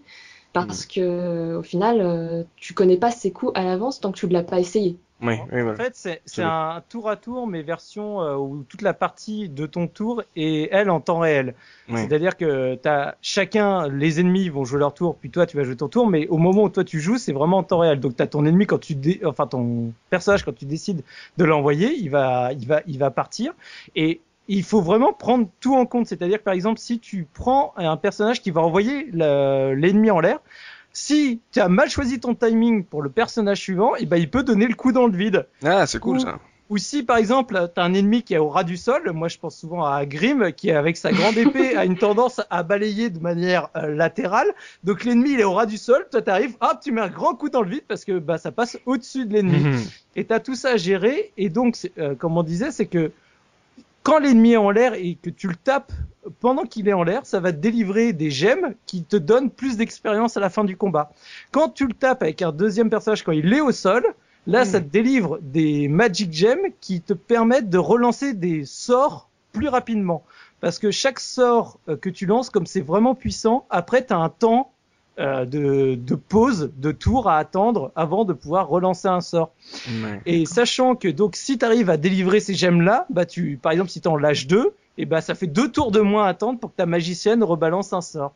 Ah, Et donc cool, ça c'est c'est vraiment un point à gérer euh, de manière euh, capitale dans dans Valkyrie Profile parce qu'il faut euh, en gros balancer euh, le- la, la charge le plus rapidement possible. Quoi. Faut tout tout tout Mhm. lancer. Faut que l'ennemi, euh, en gros, euh, si ça un, un combat dure plus de deux tours de tes personnages, euh, c'est que vraiment euh, ça commence à être très très long. En Mhm. général, soit t'essayes de one shot tout le monde, soit euh, soit il faut juste un tour supplémentaire et dans ces cas-là, t'as essayé de récupérer le maximum de gemmes magiques pour rebalancer un sort dès le deuxième tour quoi.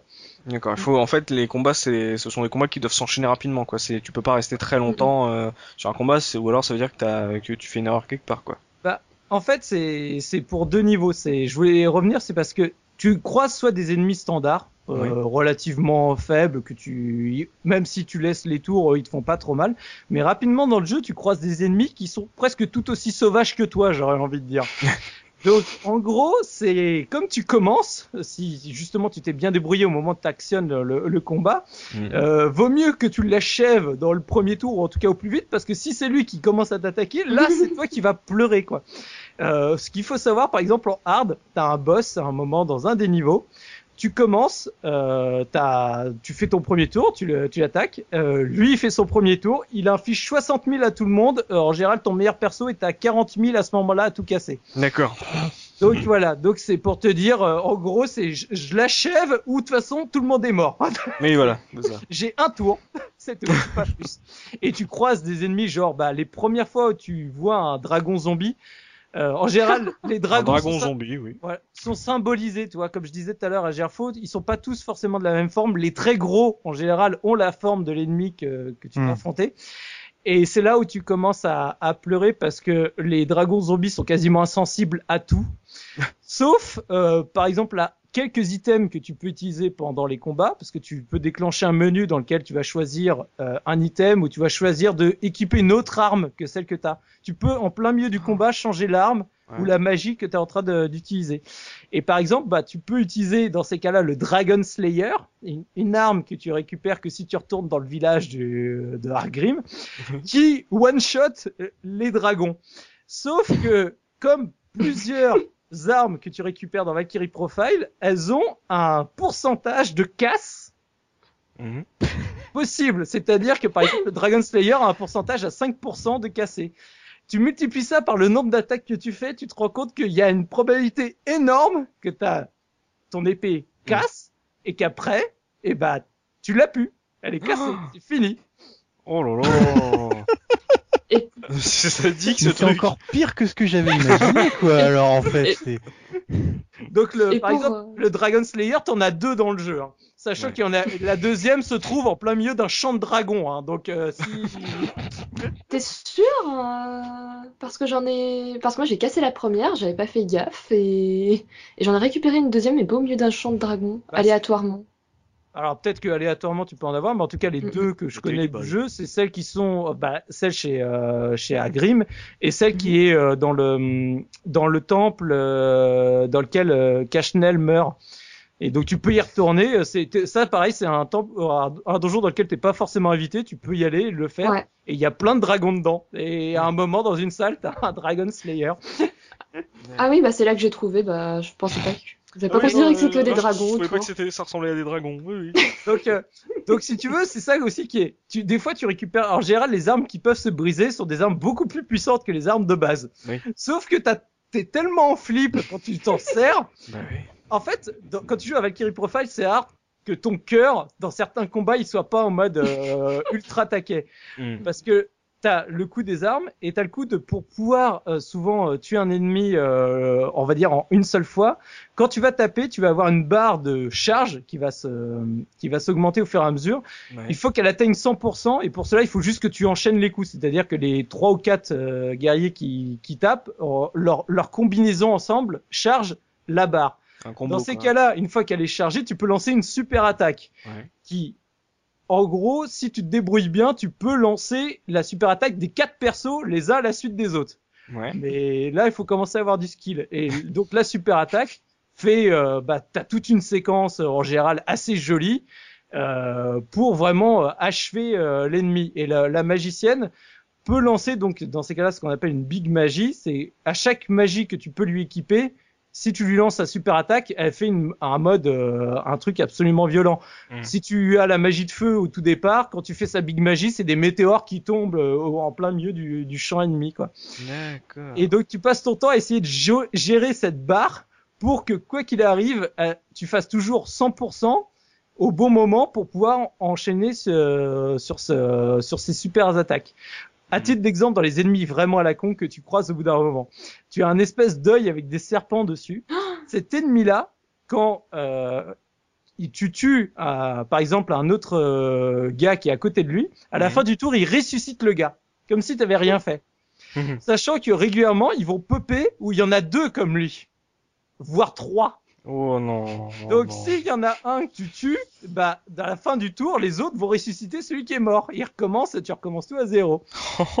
Donc il faut que tu te débrouilles pour que dans le combat, tu mettes tout le monde à peu près à plus rien au niveau de la vie et tu balances une big magie qui va tuer tout le monde en, en une seule fois. Mais si tu te loupes sur ta combinaison, parce que tout se fait en temps réel, comme je disais, donc Oui. il faut être hyper concentré. Il suffit qu'à un moment t'aies appuyé euh, une demi seconde trop tard, ta combo est cassée et là tu devais achever les mecs et ça se lance pas et là bah c'est eux qui te on va dire qui, qui te font comprendre que la vie euh, peut passer euh, de vie à trépas en, La vie est courte. en- moins de deux secondes. D'accord. Mais euh, je comprends, il y a un truc que je comprends pas là. Euh, Gerfo disait que les, en gros, quand t'es dans les donjons, les personnes, les méchants se ressemblent tous. Ça veut dire qu'il y a une transition quand même quand tu, tu vas dans, tu touches à un ennemi euh, qui te passe de l'exploration au combat? Oui, tu as une Oui. transition pour passer en mode combat. D'accord. Chaque ennemi est visible sur l'écran, ce qui est quand même Ça a fondu au noir en fait, la transition. C'est un truc tout bête euh, et méchant. Mais ça, veut- ça veut Mais dire à- que si, euh, si t'as la même représentation d'ennemis dans le donjon, c'est que là aussi tu sais pas qui tu vas affronter euh, comme ennemi. pas pour tous. C'est tout le plaisir euh, Ah du jeu en fait. Comme ça, par exemple, moi, ce qui m'a beaucoup pris la tête, c'était les boules qui explosent dès que t'as. Oui, voilà. dès que t'arrives à la moitié de la vie, elle Mhm. explose. Elle Et elle te suicide tue. sur toi. Voilà, et elle te tue quasiment toute ton équipe. Donc si t'as mal géré ça, tu te retrouves avec un game over très facilement. Voilà, Ah non, ça- c'est pas un game over. Tu te retrouves expulsé du donjon. Pour moi, c'est un game over. Tu passes de période et Parce que ce qu'il faut savoir, c'est que le jeu, euh, il y a qu'un seul vraiment endroit, je crois, où tu Mm, peux mm. avoir un game over. Sinon, quand tu es mort, quand tes quatre personnages sont morts, tu es expulsé du donjon. Donc euh, t'as Oui. pas, pas- parce que comme il y a peu de save dans le jeu, souvent les donjons, tu vas jouer pendant une heure et demie, deux heures sans aucune save. Ouais. Euh, T'imagines, tu meurs sur un combat à la con, Oui. t'as juste envie de te pendre, quoi. L'ambiance s'y prête bien en plus. oui. Voilà. Donc pour pas quand même trop frustrer le joueur, vu déjà toute la frustration que t'as pu générer avant, Mm. en fait, si tu perds, t'es juste sorti du donjon. T'as perdu ta période puisque tu l'as pas achevé, t'es obligé de retourner dedans pour, euh, pour le terminer. Mais tu peux quand même sauvegarder, euh, tu gardes l'expérience que t'as gagnée à ce moment-là, etc., Ah, etc. Ça ils sont pas trop trop sadiques. c'est ça. Les mecs se sont rendus compte, hein. Chez Triace, ils se sont dit, on y va peut-être un peu fort là, ouais. Bon, on va, on, on- ils gardent leur expérience. Ah, je sais pas. Bon, allez, ouais, on est gentil. Bon, ok. ouais, c'est, hyper chaud en fait. Oh là là, c'est clairement pas pour tout public ça. Ah non, non. Oh là là. Et la première fois, moi, que j'ai été con- confronté à ce système de combat, Ouais. euh, j'ai encore hurlé euh, face au manque de, de, de D'explication. d'indications, quoi. Mm. Parce que qu'est-ce que tu fais, toi, toi on te, Tu vois les, le triangle, la croix, le carré, le rond, t'appuies sur tout, ils, y vont tous, il y en a un sur les quatre qui touche, et tu fais pourquoi? Pourquoi est-ce que... En fait, t'apprends très vite, pour, pour moi, c'est presque un jeu de rythme. Oui. C'est-à-dire, en fait, il faut que tu comprennes euh, quelle est la vitesse d'attaque de chacun de tes personnages. Tu dis, allez, tu vas faire coup d'épée. Le temps que le personnage, il est en, le monstre est en l'air, je vais lancer ma magie. Comme ça, la magie, le temps qu'elle atteigne l'ennemi, les- il sera retombé au sol, ça va le retoucher, le relancer. Et du coup, une fois que tu as compris ça, ça devient un système hyper intéressant. Ouais. Je, bon, j'ai pas beaucoup d'expérience avec les JRPG, tout le monde a bien compris, mais c'est vraiment, c'est vraiment original et vraiment très très très intéressant. Ça n'a rien à voir avec la mythologie, on est purement dans du gameplay, Ouais. mais c'est vraiment vraiment très très intéressant parce que la notion de combotage et de préparation du combat, on est à au total opposé de ce qui se fait dans un justement dans un plutôt dans les RPG euh, occidentaux où on est plus dans la résolution de chiffres qui est complètement invisible et on a juste une représentation graphique. Mm. On parlait de Baldur's Gate euh, parce que c'était le c'est avec celui-là dont j'avais commencé. Euh, dans Baldur's Gate, il s'agit de vérifier une valeur d'attaque, une valeur de défense et on n'a que De du- dés, la mise en scène, voilà, il y en a que de la mise en scène graphique. Là, la mise en scène graphique sert vraiment le propos du combat. Donc, on est dans un système de tour par tour, mais qui quelque part est plus vivant que certains systèmes en temps réel d'autres jeux. Et je trouve ça vraiment formidable parce que c'est c'est vraiment original et ça amène euh, une grande richesse de gameplay. D'autant plus que comme on est obligé de se renouveler au niveau des personnages et donc au niveau de l'équipement, Mm. on est obligé de réapprendre à s'adapter aux situations et à gérer le tempo de son équipe.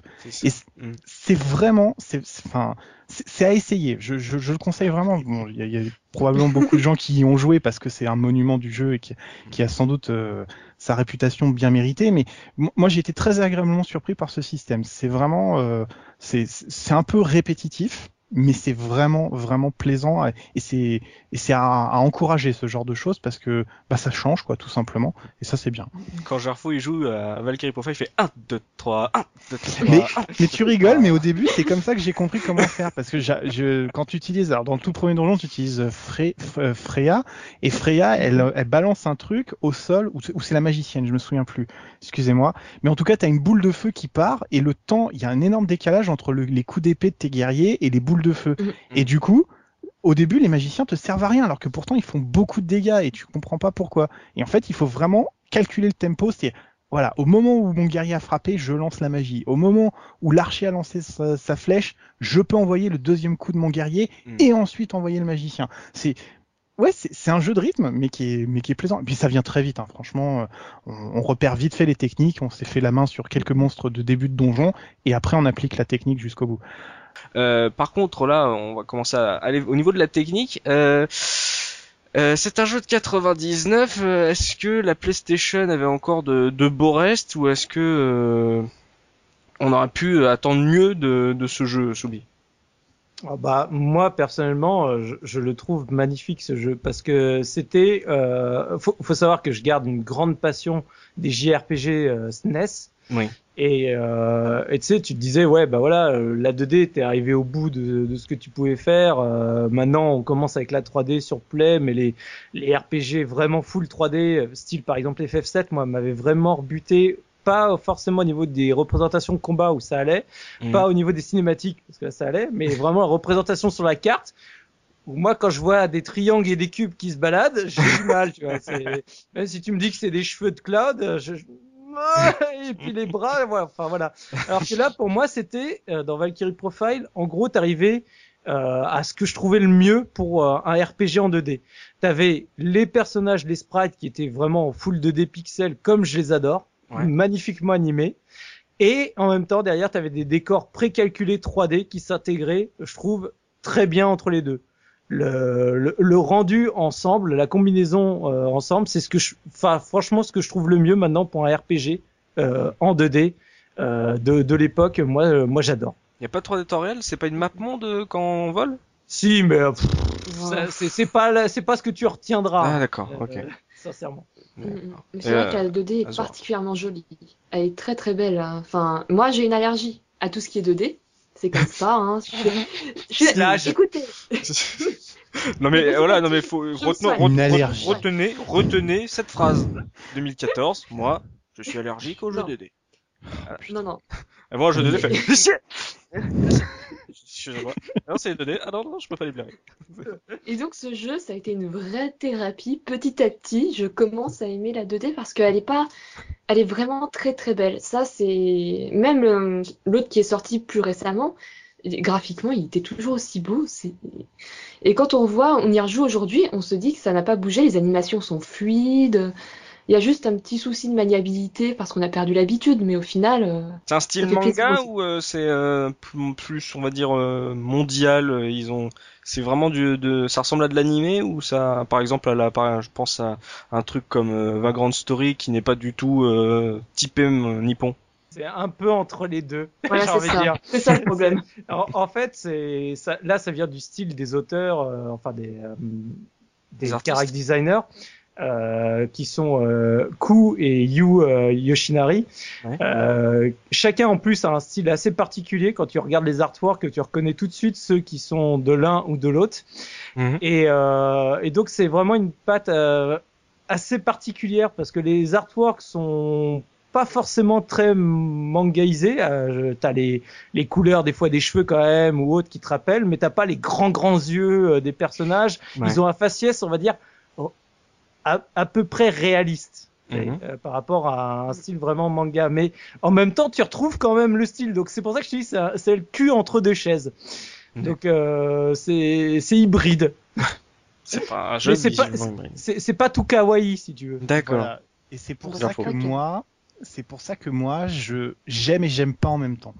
Parce que j'ai, j'ai- enfin, je crois que le fait que j'ai jamais vraiment été attiré par les JRPG, c'est vraiment dans leur représentation graphique. C'est- euh, Soubi a dit que ça, lui plaisait beaucoup. Moi, ça a plutôt tendance à me laisser indifférent, voire à agir comme un, repoussoir. Parce que je, je sais pas, moi, ça me, il y a une notion de proportion dans les représentations des personnages. Alors, dans les phases 2D, ça va. Le personnage est plutôt proportionné correctement. Mais dans les phases de combat, il y a toujours cette, euh, cette propension à porter une arme euh, quatre fois plus grande que, que le personnage, qui personnellement me, me déçoit toujours un peu. Je, je, je- alors je, je vais probablement choquer beaucoup de monde, mais j'ai jamais trouvé ça stylé. Il y a, il y a beaucoup de gens qui trouvent ça, qui trouvent ça classe, mais moi je, moi je, je, je n'aime pas. T'aimes la cohérence euh, Je sais pas si c'est une question, je sais pas si c'est une question de cohérence, mais, mais, mais ça me choque en fait dans la représentation. Je crois que c'est une question d'habitude. Hein. C'est vraiment pas une question de dire c'est mieux ou c'est moins bien. C'est- Je crois que j'ai pas été habitué à cette, cette imagerie et à ce, cette représentation. Je, je lis pas beaucoup de mangas, je suis pas, voilà, c'est- une notion de code d'univers que j'ai pas et que je n'arrive Ah. pas, dans lequel je n'arrive pas à rentrer. Mhm. Mais il y a, on n'est pas dans les, dans des proportions non plus complètement euh, irréalistes. Où tu vois, par exemple, il y a des monstres. euh, euh, je sais pas, il y avait une espèce de dragon à un moment donné, une espèce de dragon vert avec une espèce de hachoir. Moi, de, je, je, euh, je, pff, je, sais- je sais pas comment, je sais plus lequel c'était. Enfin, voilà, mais bon, c'est des monstres que tu retrouves. Enfin, moi, je, je, je reliais ça, si tu veux, un peu à des choses comme ce qu'on trouvait dans Zelda 64, où il y avait des, des espèces de, de crocodiles, voilà, qui, qui étaient humanoïdes et tout. Ça reste des créatures un petit peu euh, euh, humanisées, mais c'est pas complètement irréaliste. Je sais pas comment expliquer ça. C'est, faudra avoir des images sous les yeux, mais ça balance. Alors, vous l'avez très bien dit en disant que c'était à mi-chemin entre les deux, finalement. Il y a mmh. des moments où je trouve ça très chatoyant des moments c'est très sympa. Et puis il y a des moments où j'aime pas du tout quoi. C'est c'est des couleurs euh, criardes euh, c'est un peu euh, c'est hum, ouais je j'aimerais conclure mais j'y arrive pas en fait quoi. C'est il y a des moments où je trouve ça sympa des fois c'est chiant quoi. C'est c'est pas beau c'est c'est pas beau. C'est mimoche. Ouais, je sais. Je sais que c'est dur. Je sais que c'est dur et que je vais pas je vais pas me faire des amis mais il y a hum, l'aspect visuel compte beaucoup quand même dans la dans l'implication que tu as dans un jeu. Mmh. non pas pour le côté dire il faut que j'ai des graphismes magnifiques mais la cohérence d'univers est importante et je n'ai pas toujours cette cohérence d'univers quand je joue à Valkyrie Profile et je pense que c'est de manière générale sur les JRPG et c'est pour ça que j'ai du mal. Voilà. Je suis désolé Soubi, hein, c'est une grande révélation, on va pas être d'accord, mais, euh, moi j'ai pas de souci avec ça. Hein. Moi, non, je sais bien. c'est nos problème. Hein. D'accord. Donc pour toi, c'est c'est en gros c'est vraiment dans le style général, c'est pas que du fait de Valkyrie Profile. Ouais, voilà. Alors, je, serais ravi qu'il y ait des gens viennent discuter avec nous après sur le forum pour me dire à quel point j'ai tort et à quel point je devrais me, me culturer un peu plus à ce niveau-là. Oh, vas-y, sur, sur ton PC seulement. non, non, non, non, mais non, je, je, veux pas, je veux pas, je veux pas lancer une guerre stérile qui ne sert à rien, mais voilà. Le jeu est bon, il a des, des, grands attraits, mais moi j'ai du mal avec le graphisme. C'est voilà, c'est comme ça. Voir le héros du guerrier euh, avec une épée qui est, qui est, plus grande que lui, j'arrive pas. Je, je n'arrive pas. Après il est mort. Oh, bien joué Ah oui, c'est bien contré ça. Je, comment je vais m'en sortir? T'es pas obligé de le prendre dans ton équipe. ah ouais, mais il, il, était cool. Son histoire, elle était bien. C'était un personnage auquel je m'attachais. Et puis pour une fois, en plus, j'étais sûr de l'avoir toujours avec moi puisqu'ils en voulaient pas au Valhalla. Donc euh, il était bien, il était fort. Je lui avais filé toute mon XP gagné dans les donjons. Il était bien, quoi. Donc j'avais pas m'en barrer. Donc voilà, je je sais pas trop. Je t'aime bien, mais ton épée est vraiment trop grosse. Ça va pas le faire entre nous. D'accord. Donc euh, Gerfo a un problème avec les grosses épées. On pourra en revenir un jour sur un autre podcast, hein, histoire d'en discuter euh, plus en profondeur.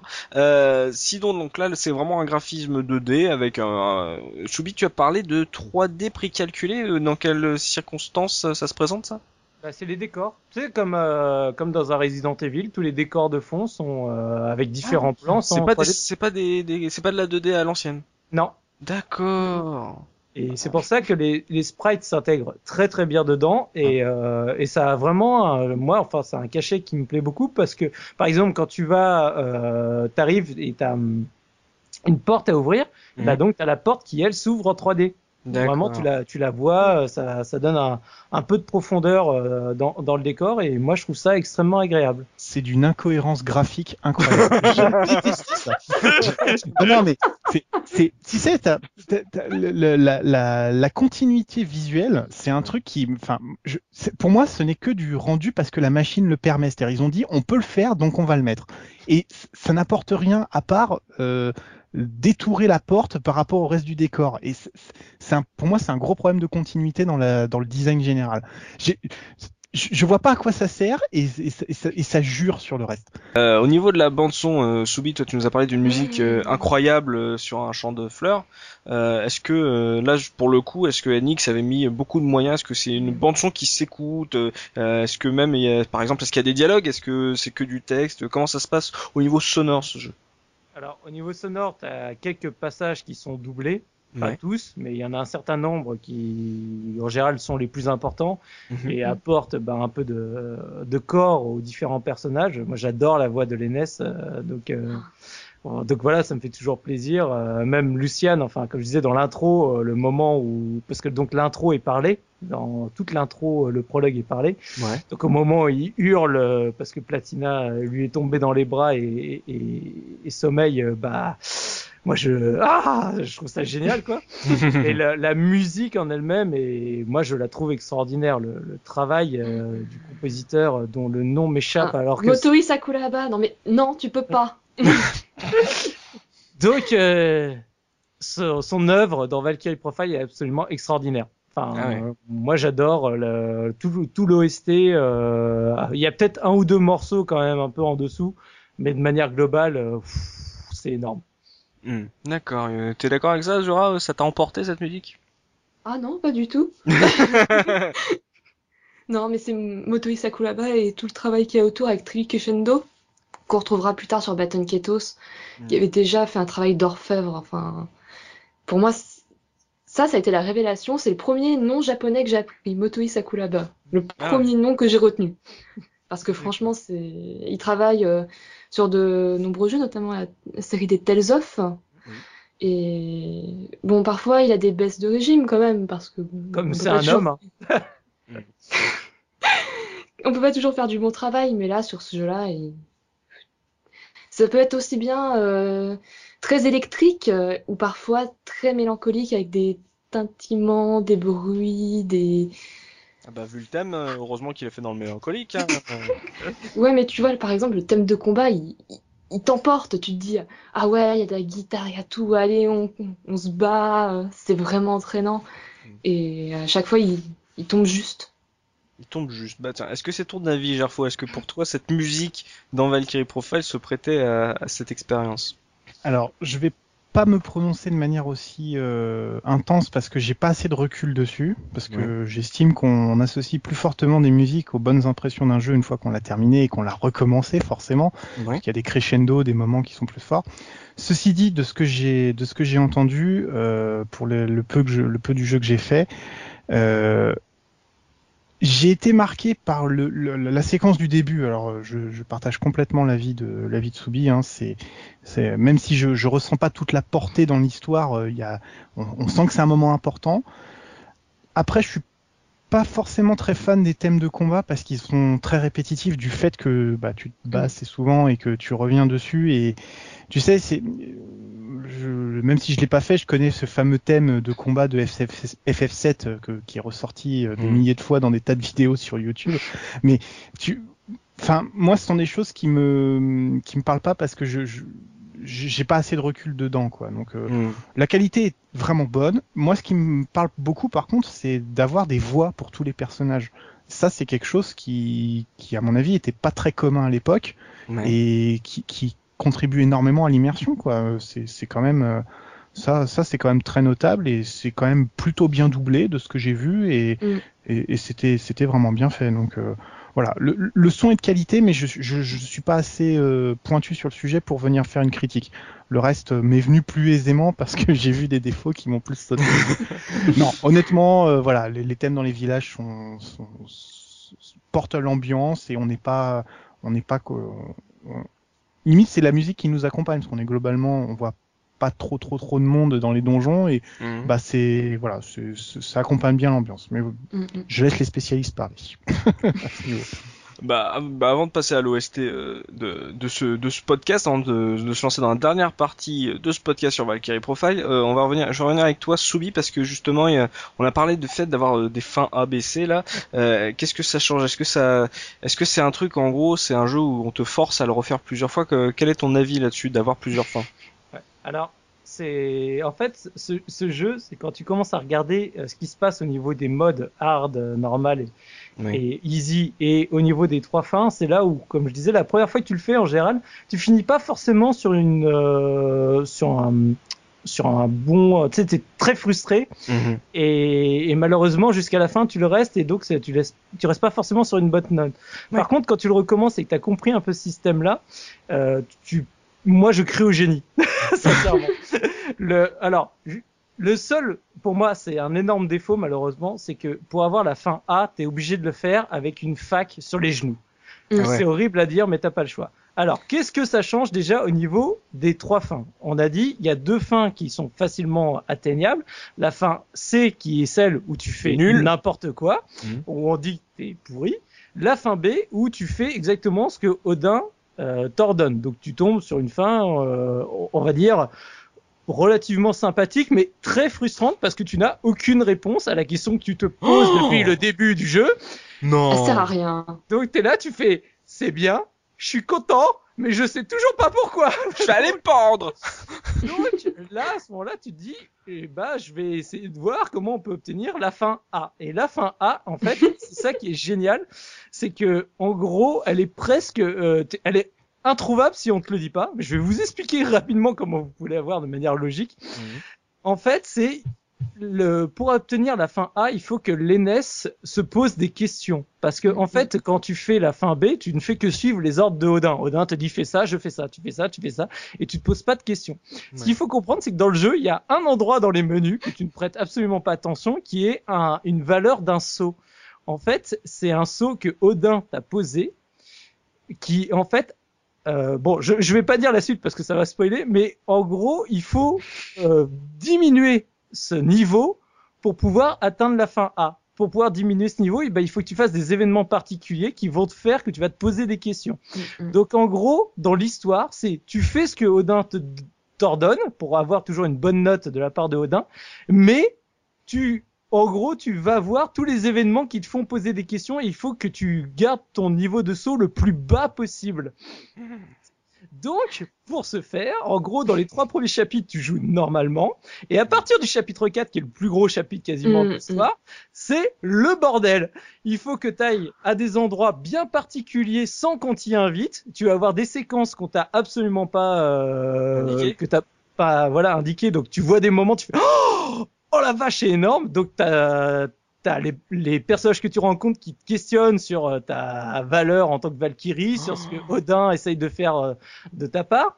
Ouais. Il faut donc, comme je disais, euh, si tu suis les ordres de, de Odin, tu envoies des, des chevaliers, etc., enfin des guerriers, et bah t'as ton niveau de saut qui réaugmente. Donc il faut vraiment jouer. Il faut que tu envoies les personnages au bon moment pour que, en gros, quand t'es à 100%, bah de toute façon ça va pas au-dessus, donc tu perds pas de points. Et après tu fais toutes les séquences qui te diminuent.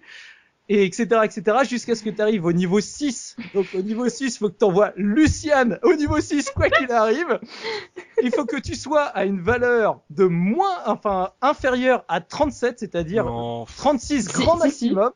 Et si t'as fait ça au moment où tu conclus le chapitre, à ce moment-là, t'as la fin A qui se déclenche. Et alors, la fin A, tu fais, oh, putain, les gars, mais vous êtes, Oh, elle est énorme.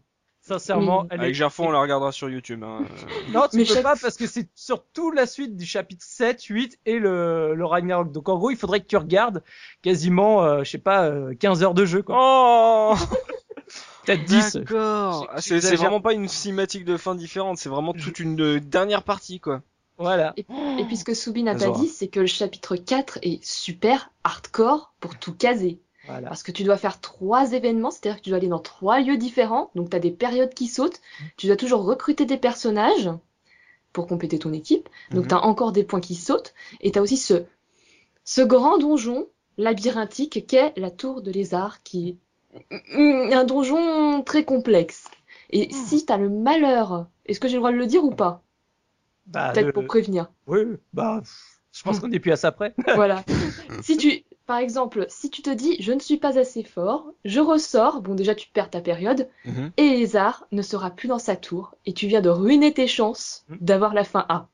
T'es obligé de le faire quand, quand, en fait, euh, le, le- la tour de lézard est horrible parce que tu l'as fait au moment où tu vas normalement recruter un personnage.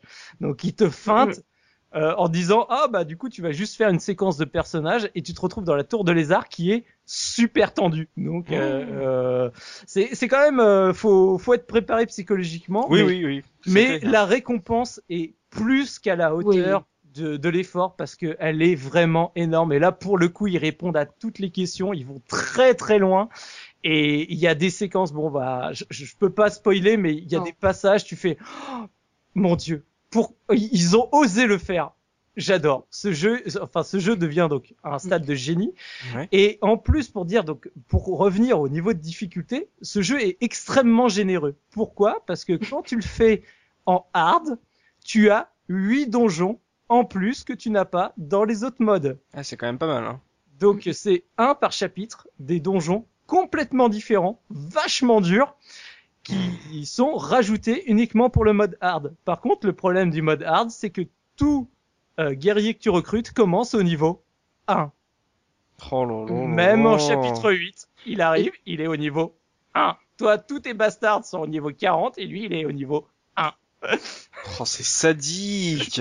Et ce qu'il faut savoir, c'est que quand tu rentres dans la tour euh, de Lézard, le problème, c'est que en général, t'as pas le niveau pour les ennemis. Enfin, Mm. moi, je l'ai ressenti comme ça les deux fois où je suis allée dedans. euh, ça a été la galère. Ça a été euh, le croix, la croix et la bannière pour euh, avancer dans ce donjon. Mhm. Donc là, t'es vraiment obligé de, de booster, de dépenser tous tes matériaux. C'est- C'est un mauvais souvenir pour moi, mais en plus cette tour est très complexe, elle a plusieurs étages, il y a les ascenseurs qui s'arrêtent pas aux mêmes étages, c'est...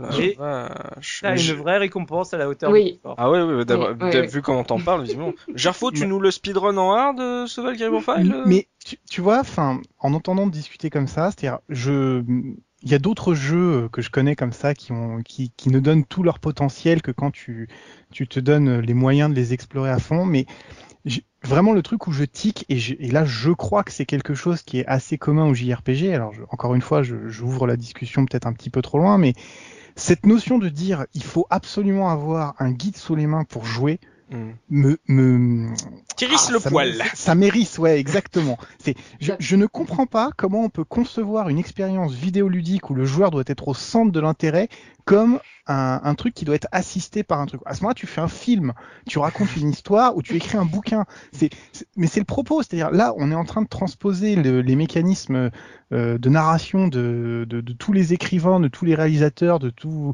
tous les gens qui ont voulu raconter des histoires à travers les temps à un moment où on te dit, mais non, il va falloir que pour comprendre l'histoire, il va falloir fournir un effort en plus qui va être de suivre un pas à pas qui est, euh, pff, enfin, j'ai du mal à comprendre. Alors, j'imagine que la Ah. récompense est à la hauteur parce que j'ai fait des jeux comme ça qui méritent, euh, qui méritent, mais qui soient, qui soient dépouillés dans leur, euh, dans leurs moindres détails pour être intéressants. Mais ça me donne pas envie. C'est- je- ça, ça doit être très bien, mais c'est- moi, ça me, ça me refroidit tout de suite de, de, de voir ça. Je suis pas trop d'accord, euh, c'est pas limité qu'au JRPG, enfin moi j'ai connu ça aussi pour les RPG occidentaux, tout ça. euh, Il y a toujours euh, des choses cachées que tu ne peux pas découvrir sans, sans FAQ, ou sinon vraiment par coup de bol. Ce sont Mais des, entre un des choses egg- cachées qui te permettent d'avoir la vraie fin qui te donne voilà. réponses d'une, C'est- du C'est scénario. ça moi qui me, c'est ça qui me gêne parce que si, si comme vous le dites, la fin B est vraiment aussi peu valorisante pour le joueur, euh, ça, enfin, j'imagine un mec qui, qui donne du temps pour ce jeu puis qui arrive au bout et qui dit bon bah ok c'était pas mal et euh, bah voilà quoi. Enfin bon, il y a il- le côté geek en moi a envie de dire c'est génial parce que ça veut dire qu'il y a des mecs qui ont passé énormément de temps à dire on va vous récompenser si vous vous donnez les moyens mais je trouve que c'est trop. C'est-à-dire là, ça, ça va trop loin. C'est-à-dire quand, quand on est au point de te dire il faut que à 14h37 j'appuie 12 fois sur la touche bas et qu'ensuite je fasse 4 tours devant ma PlayStation pour être sûr de déclencher la fin normale, c'est ridicule Que quoi. je, veux fasse dire, le dernier boss en mettant ma manette sur le port 2 et tout. euh, c'est ça, mais voilà, c'est c'est- Et- quand c'est un Easter egg euh, qui, qui, qui t'amène un petit bonus, un petit, un petit, un petit clin d'œil des développeurs sur une autre, un autre truc de leur franchise ou voilà, c'est sympa. Mais là, c'est c'est l'enjeu de l'histoire qui a priori est énorme en plus. Donc c'est, c'est pourquoi priver les joueurs de ça quoi? C'est, je, je- Je suis d'accord avec toi, c'est pour ça que je dis que pour moi c'est le gros défaut du jeu, voire même vraiment l'énorme défaut du jeu, parce que euh, tu vois, pour moi ce jeu, il aurait proposé finalement que la fin A et que tu l'obtiennes en jouant normalement justement en suivant euh, euh, des, on va dire des, des indices qu'on te donne et tout, et du coup tu obtiens la fin A normalement. Pour moi, il aurait atteint quasi la perfection. Je, je pense qu'il serait passé euh, quasiment dans mon top euh, 1 euh, au-dessus de Chrono. Mais le fait de devoir prendre un voilà un guide, le mettre sur mes genoux. Bon, maintenant que je connais le jeu, j'en ai plus besoin. Mais la première fois, même si tu comprends comment il faut le faire, il y a toujours un moment où tu dis, mais attends, j'ai un doute, machin. Hop, je prends le guide sur les genoux et je le suis pas à pas parce que je veux vraiment pas louper. Je viens de me faire 20 heures de jeu dans, un, dans des donjons qui sont quand même vraiment costauds. Mm. Euh, si j'ai loupé le détail et que la séquence à la fin de la, de la phase 6 se déclenche pas, euh, voilà, le jeu, je le jette par la fenêtre, quoi. Donc, euh, donc je trouve ça dommage que ce soit pas le, parce qu'en plus c'est la fin officielle. Hein. Euh, Après, c'est Mhm. celle qui est officialisée comme la fin du jeu. Et Donc, voilà. si c'est la fin officielle, pourquoi c'est pas celle qui est de base dans quand tu fais le parcours, quoi? Ouais, ouais, la B quoi. Mm. Et t'as aucun indice, c'est ça le gros problème. En plus, ouais, voilà. t'as- pas le- l'idée de te dire, allez, à la limite, tu pourrais tomber dessus, même un petit peu par hasard, avec un petit peu de bol. Non, non, c'est trop improbable pour que tu puisses y arriver comme ça, quoi. Ça me fait penser Ouais, dans c'est- FF12 là le coup des, des Le coffres coup de sur la la lance, plage. euh, sur voilà, les- c'est ça, mais c'est exactement ça. La première fois que j'ai vu, oh, bah, c'est bizarre, il y a autant de coffres là d'un coup. Bon bah je les prends. Puis après je fais, ah oui d'accord, je- ah oui, ah super, bah génial, cool, super, nickel. Merci. Mais quelque, mais quelque part, j'ai envie de dire, c'est pas trop grave. Ça t'empêche pas de finir le jeu. C'est-à-dire, Exactement, c'est- ouais. c'est- voilà. c'est- je pense que c'est là la modération. C'est-à-dire, c'est un coup, euh, c'était pas génial de la part des développeurs, mais bon, allez. Moi, ça m'a pas empêché de finir le jeu puisque c'est le seul que j'ai fini. Euh, voilà, c'est, voilà, c'est- je veux dire, c'est c'est pas non plus, euh, c'est pas une catastrophe, quoi. Je veux dire, on n'est pas non plus, euh, voilà. Là, euh, c'est une fin et en plus une fin énorme. Donc, donc c'est un scandale. Enfin, moi personnellement, ça Trop m'énerverait, Trop quoi. important pour être non seulement Ouais, ça aurait été encore que la récompense du mode hard, d'un coup t'auras compris, mais c'est en plein temps, dans le mode hard, t'as une restriction supplémentaire, alors que tu passes Exactement, la totalité de ton jeu à faire des sacrifices et à, à avoir des restrictions. La coup, c'est tu, la fin A, tu peux l'avoir en mode normal. Ah, d'accord, t'es Attention. pas obligé de te défoncer. Oui, oui. euh, Pas obligé Non, de te défoncer. Ah, Mais en fait, peur. en gros, ce qui est sympa quand tu fais Valkyrie et que tu es au courant, c'est que tu le fais une fois en normal et tu obtiens la fin B. Et la deuxième fois, pour voir finalement l'autre partie des donjons, tu fais en hard et tu fais tout pour avoir la fin A. Mais tu pourrais très bien recommencer une deuxième fois et faire la fin A. D'accord, il y a aucune des, des cautions de cette fin A qui est dans les donjons euh, exclusifs de la partie A. Non. C'est que dans la manière de recruter. C'est Ah. et ça, c'est et juste la seule chose qui impacte, c'est le fait d'avoir ta ton seal value à 36 ou en tout cas 36 ou en dessous avant la fin de la phase 6. ouais, c'est juste ça. totalement arbitraire. c'est vraiment, euh, Oh la il vache. se passe des choses bizarres dans la tête de certaines personnes quand même. Hein. Euh, Mais franchement, pour ceux qui ont joué à Valkyrie, cette fin, mais elle est oh, parmi les, pour moi, les meilleures fins vidéoludiques. Elle- Ah ouais. Mm. Ah ouais, non, c'est c'est une orgie euh, absolument hallucinante, quoi. Ça donnera presque envie de se sacrifier pour euh, Mm. l'avoir. Ça vaut vraiment le coup. Ah, bah voilà, si vous avez envie de vous triturer ménage, je pense que ça doit être très facile aujourd'hui de pouvoir euh, savoir euh, quels sont ces genres de conditions. Comme tu l'as dit, Choubi, faites-le une première fois euh, sans aide, et puis après, si vous voulez avoir la vraie fin, malheureusement, il vous faudra un petit guide. De toute façon, vous aurez un mentor et vous aurez ce fameux podcast de la case rétro.fr pour vous consoler. Voilà. Euh, avant de, de se lancer dans la revue de presse, savoir ce que la presse en a pensé à l'époque, on va faire notre petite interlude musicale et comme notre musicien d'Oz n'est pas là, c'est notre virtuose d'Azura qui va se charger de nous parler d'une piste d'OST. Laquelle as-tu choisi? Ah, pour le malheur de Gerfo, j'ai choisi euh, le thème de combat. Parce que c'est là où Motoi Sakuraba montre euh, toutes ses capacités à, à lancer des thèmes électriques vifs qui Mhm. t'entraînent dans tous ces, toutes ces péripéties. Et personnellement, à, chaque fois que tu commences un combat, t'es entraîné dedans, t'as envie euh, d'en découdre, Ouais. même parfois un petit peu de trop. Résultat, tu te prends un game over, enfin, tu te fais euh, sortir du donjon. Mais ce thème de combat, et en plus, euh, enfin, Gerfo ne l'a pas aimé, soit.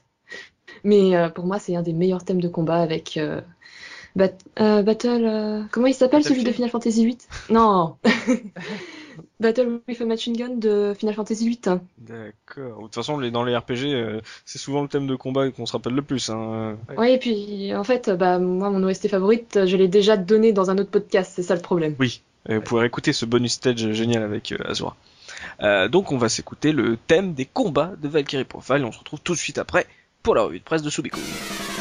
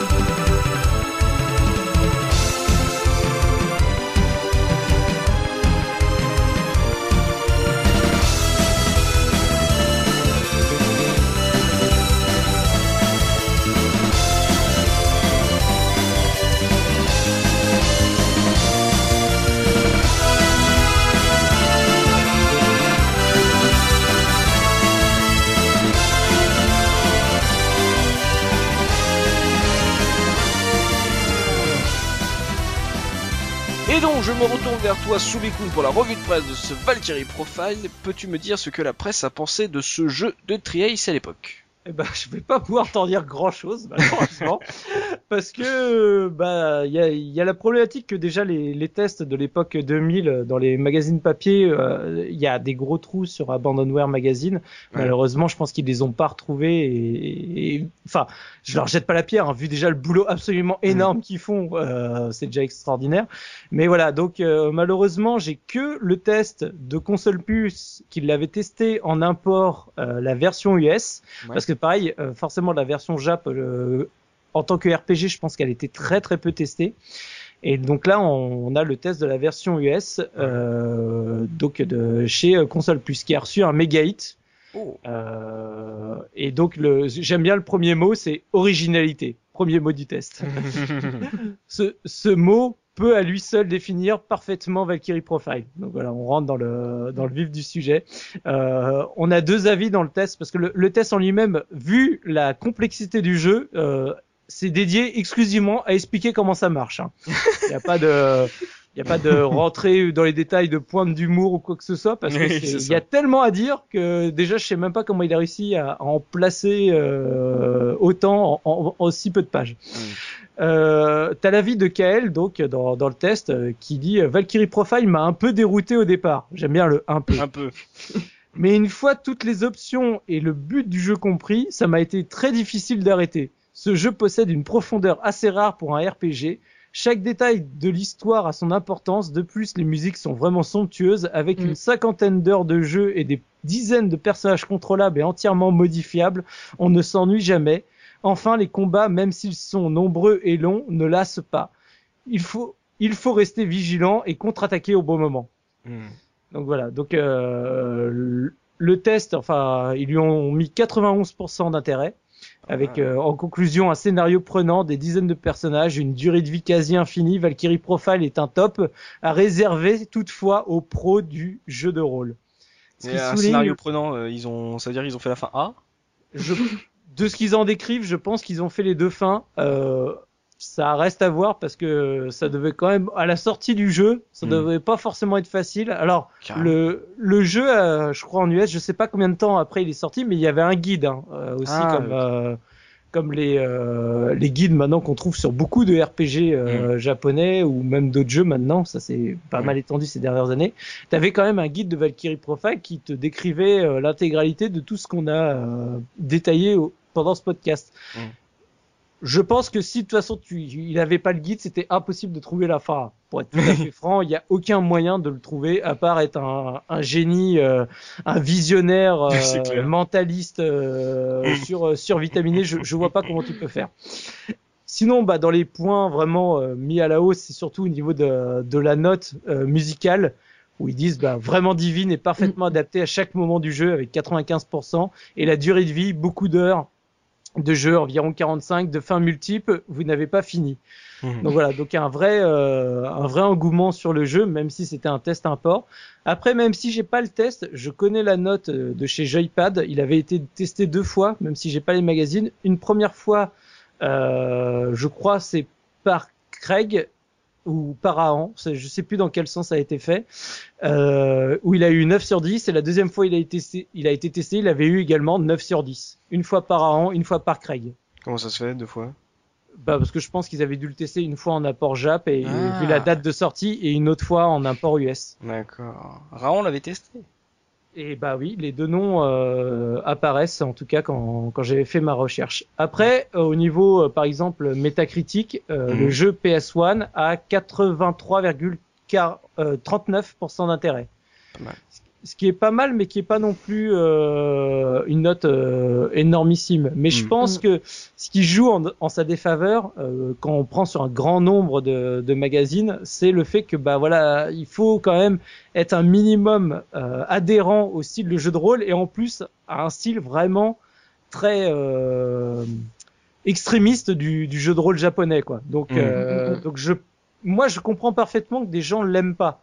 Je, je, le conçois parfaitement. Il a pour moi des défauts euh, qui peuvent rebuter totalement parce que même moi, étant fan euh, de JRPG à cette époque, j'y ai mis, j'y suis revenu à trois fois, à trois années différentes, bien avec Mhm. des temps euh, très longs entre chaque, avant de le terminer. Et maintenant, j'y prends énormément de plaisir quand je le fais.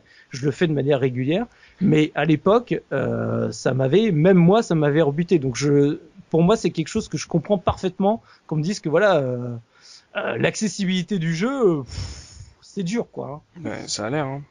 On va plus Mm. le voir, hein. Très complexe.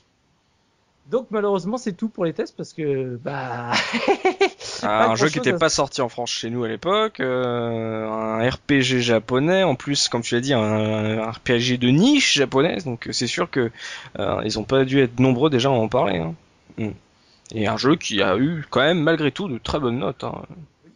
Donc euh, vraiment un jeu de qualité. Vous avez pu voir dans tout ce podcast que c'était une expérience assez complexe, qui avait un scénario euh, très prenant et plein de sacrifices. C'est ce que je renote, c'est que de sacrifices dans ce jeu, c'est incroyable. Et sa complexité aussi, parce que la complexité, euh, c'est ce qui, euh, moi, c'est ce qui m'a rebuté, franchement. Quand tu démarres le jeu, que tu tombes sur tous ces, ces jauges, ces numéros. Mm. En plus, chaque personnage, on avait parlé tout à l'heure euh, de l'âme euh, du héros. C'est Ouais. pas euh, les mêmes chiffres à chaque fois et c'est pas les mêmes, euh, les mêmes catégories qu'il faut changer. Enfin, c'est, Mm. c'est- tu comprends pas tout de suite. C'est ça. Résultat, t'es tenté de laisser le jeu de côté. Faut faire comme Subi, en fait, faut faire les jeux sur 5 ans, quoi. Là, là, au moins, tu prends ton temps. Mais ça a du bon hein. Enfin, Bah oui, moi je le conseille. hein. Des fois il y a des jeux, euh, je trouve ça très sympa de se laisser vraiment le temps de les faire et d'y revenir euh, des années plus tard et de découvrir finalement, tu sais parce que pareil tu tu le vois pas de la même façon euh, Mm. quand, quand tu as pris euh, tu sais en fonction du moment où tu le fais, en Mm. fonction de l'humeur dans lequel tu l'as fait. Enfin il y a plein de il y a des jeux que j'ai détesté un moment et que j'ai adoré euh, quand je les ai refaits plus tard. C'est vrai, ça, faut se, faut persévérer, faut se donner le, le, déjà, faut trouver le temps, mais faut se, voilà, faut se le donner le temps euh, pour essayer de, de pas vraiment euh, s'arrêter sur une, une, une ambiance ou un, un regard un peu négatif, quoi. Euh, avant de conclure, euh, je vais me retourner vers toi, Gerfo, pour les, les anecdotes et l'Argus. Alors, est-ce qu'on a oublié des choses sur ce Valkyrie Profile? Alors, pas grand chose parce que j'ai eu beau chercher les tréfonds, les tréfonds de mes sources, il n'y a pas grand chose de plus à dire sur Valkyrie Profile parce que, bah, comme c'est pas un jeu qui est sorti forcément, euh, euh, enfin qui est sorti de manière un peu obscure, qui a gagné ses, ses lettres de noblesse euh, dans le temps, bah, on n'a Mm. pas forcément des trucs. Alors il y a quand même des petites choses rigolotes. Alors euh, le personnage de lézard qui a été euh, bien mis en avant par euh, par nos, nos, nos compères Soubi et, et Azura. euh, alors il y a beaucoup de gens qui ont dit à l'époque que c'était un, un caméo de Harry Potter. Alors, euh, dans son look, en fait, il ressemble pas mal à Harry Potter. Alors, Valkyrie Profile est sorti en 99.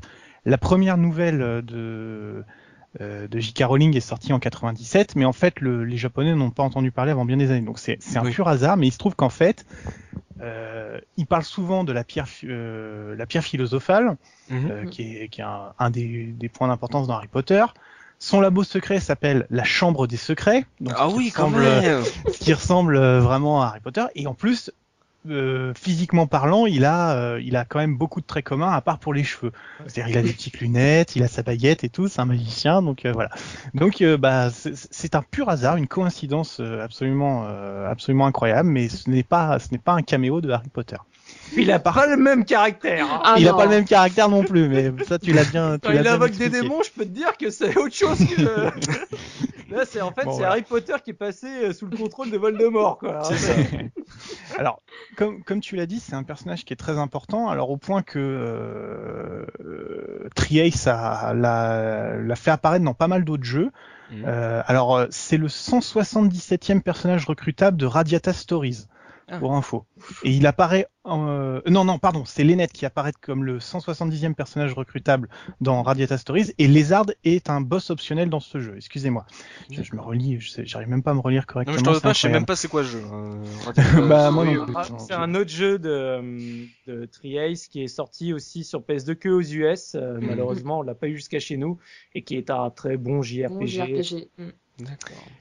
Alors, Lenneth et Freya, donc qui sont deux des personnages principaux, euh, apparaissent comme des, des boss optionnels dans Star Ocean Till the End of Time. Euh, Mm. Et elle déchire. hein. oui, voilà, elles sont, elles sont décrites comme euh, comme étant extrêmement puissantes, euh, vraiment. euh, donc là, c'est vraiment le caméo qui a été fait. Et euh, les, les, noms de Lucien et de Lézard sont donnés aussi à des, à des personnages mineurs et avec des traits de caractère qui ressemblent aux personnages de Valkyrie Profile. Mhm. Donc euh, voilà.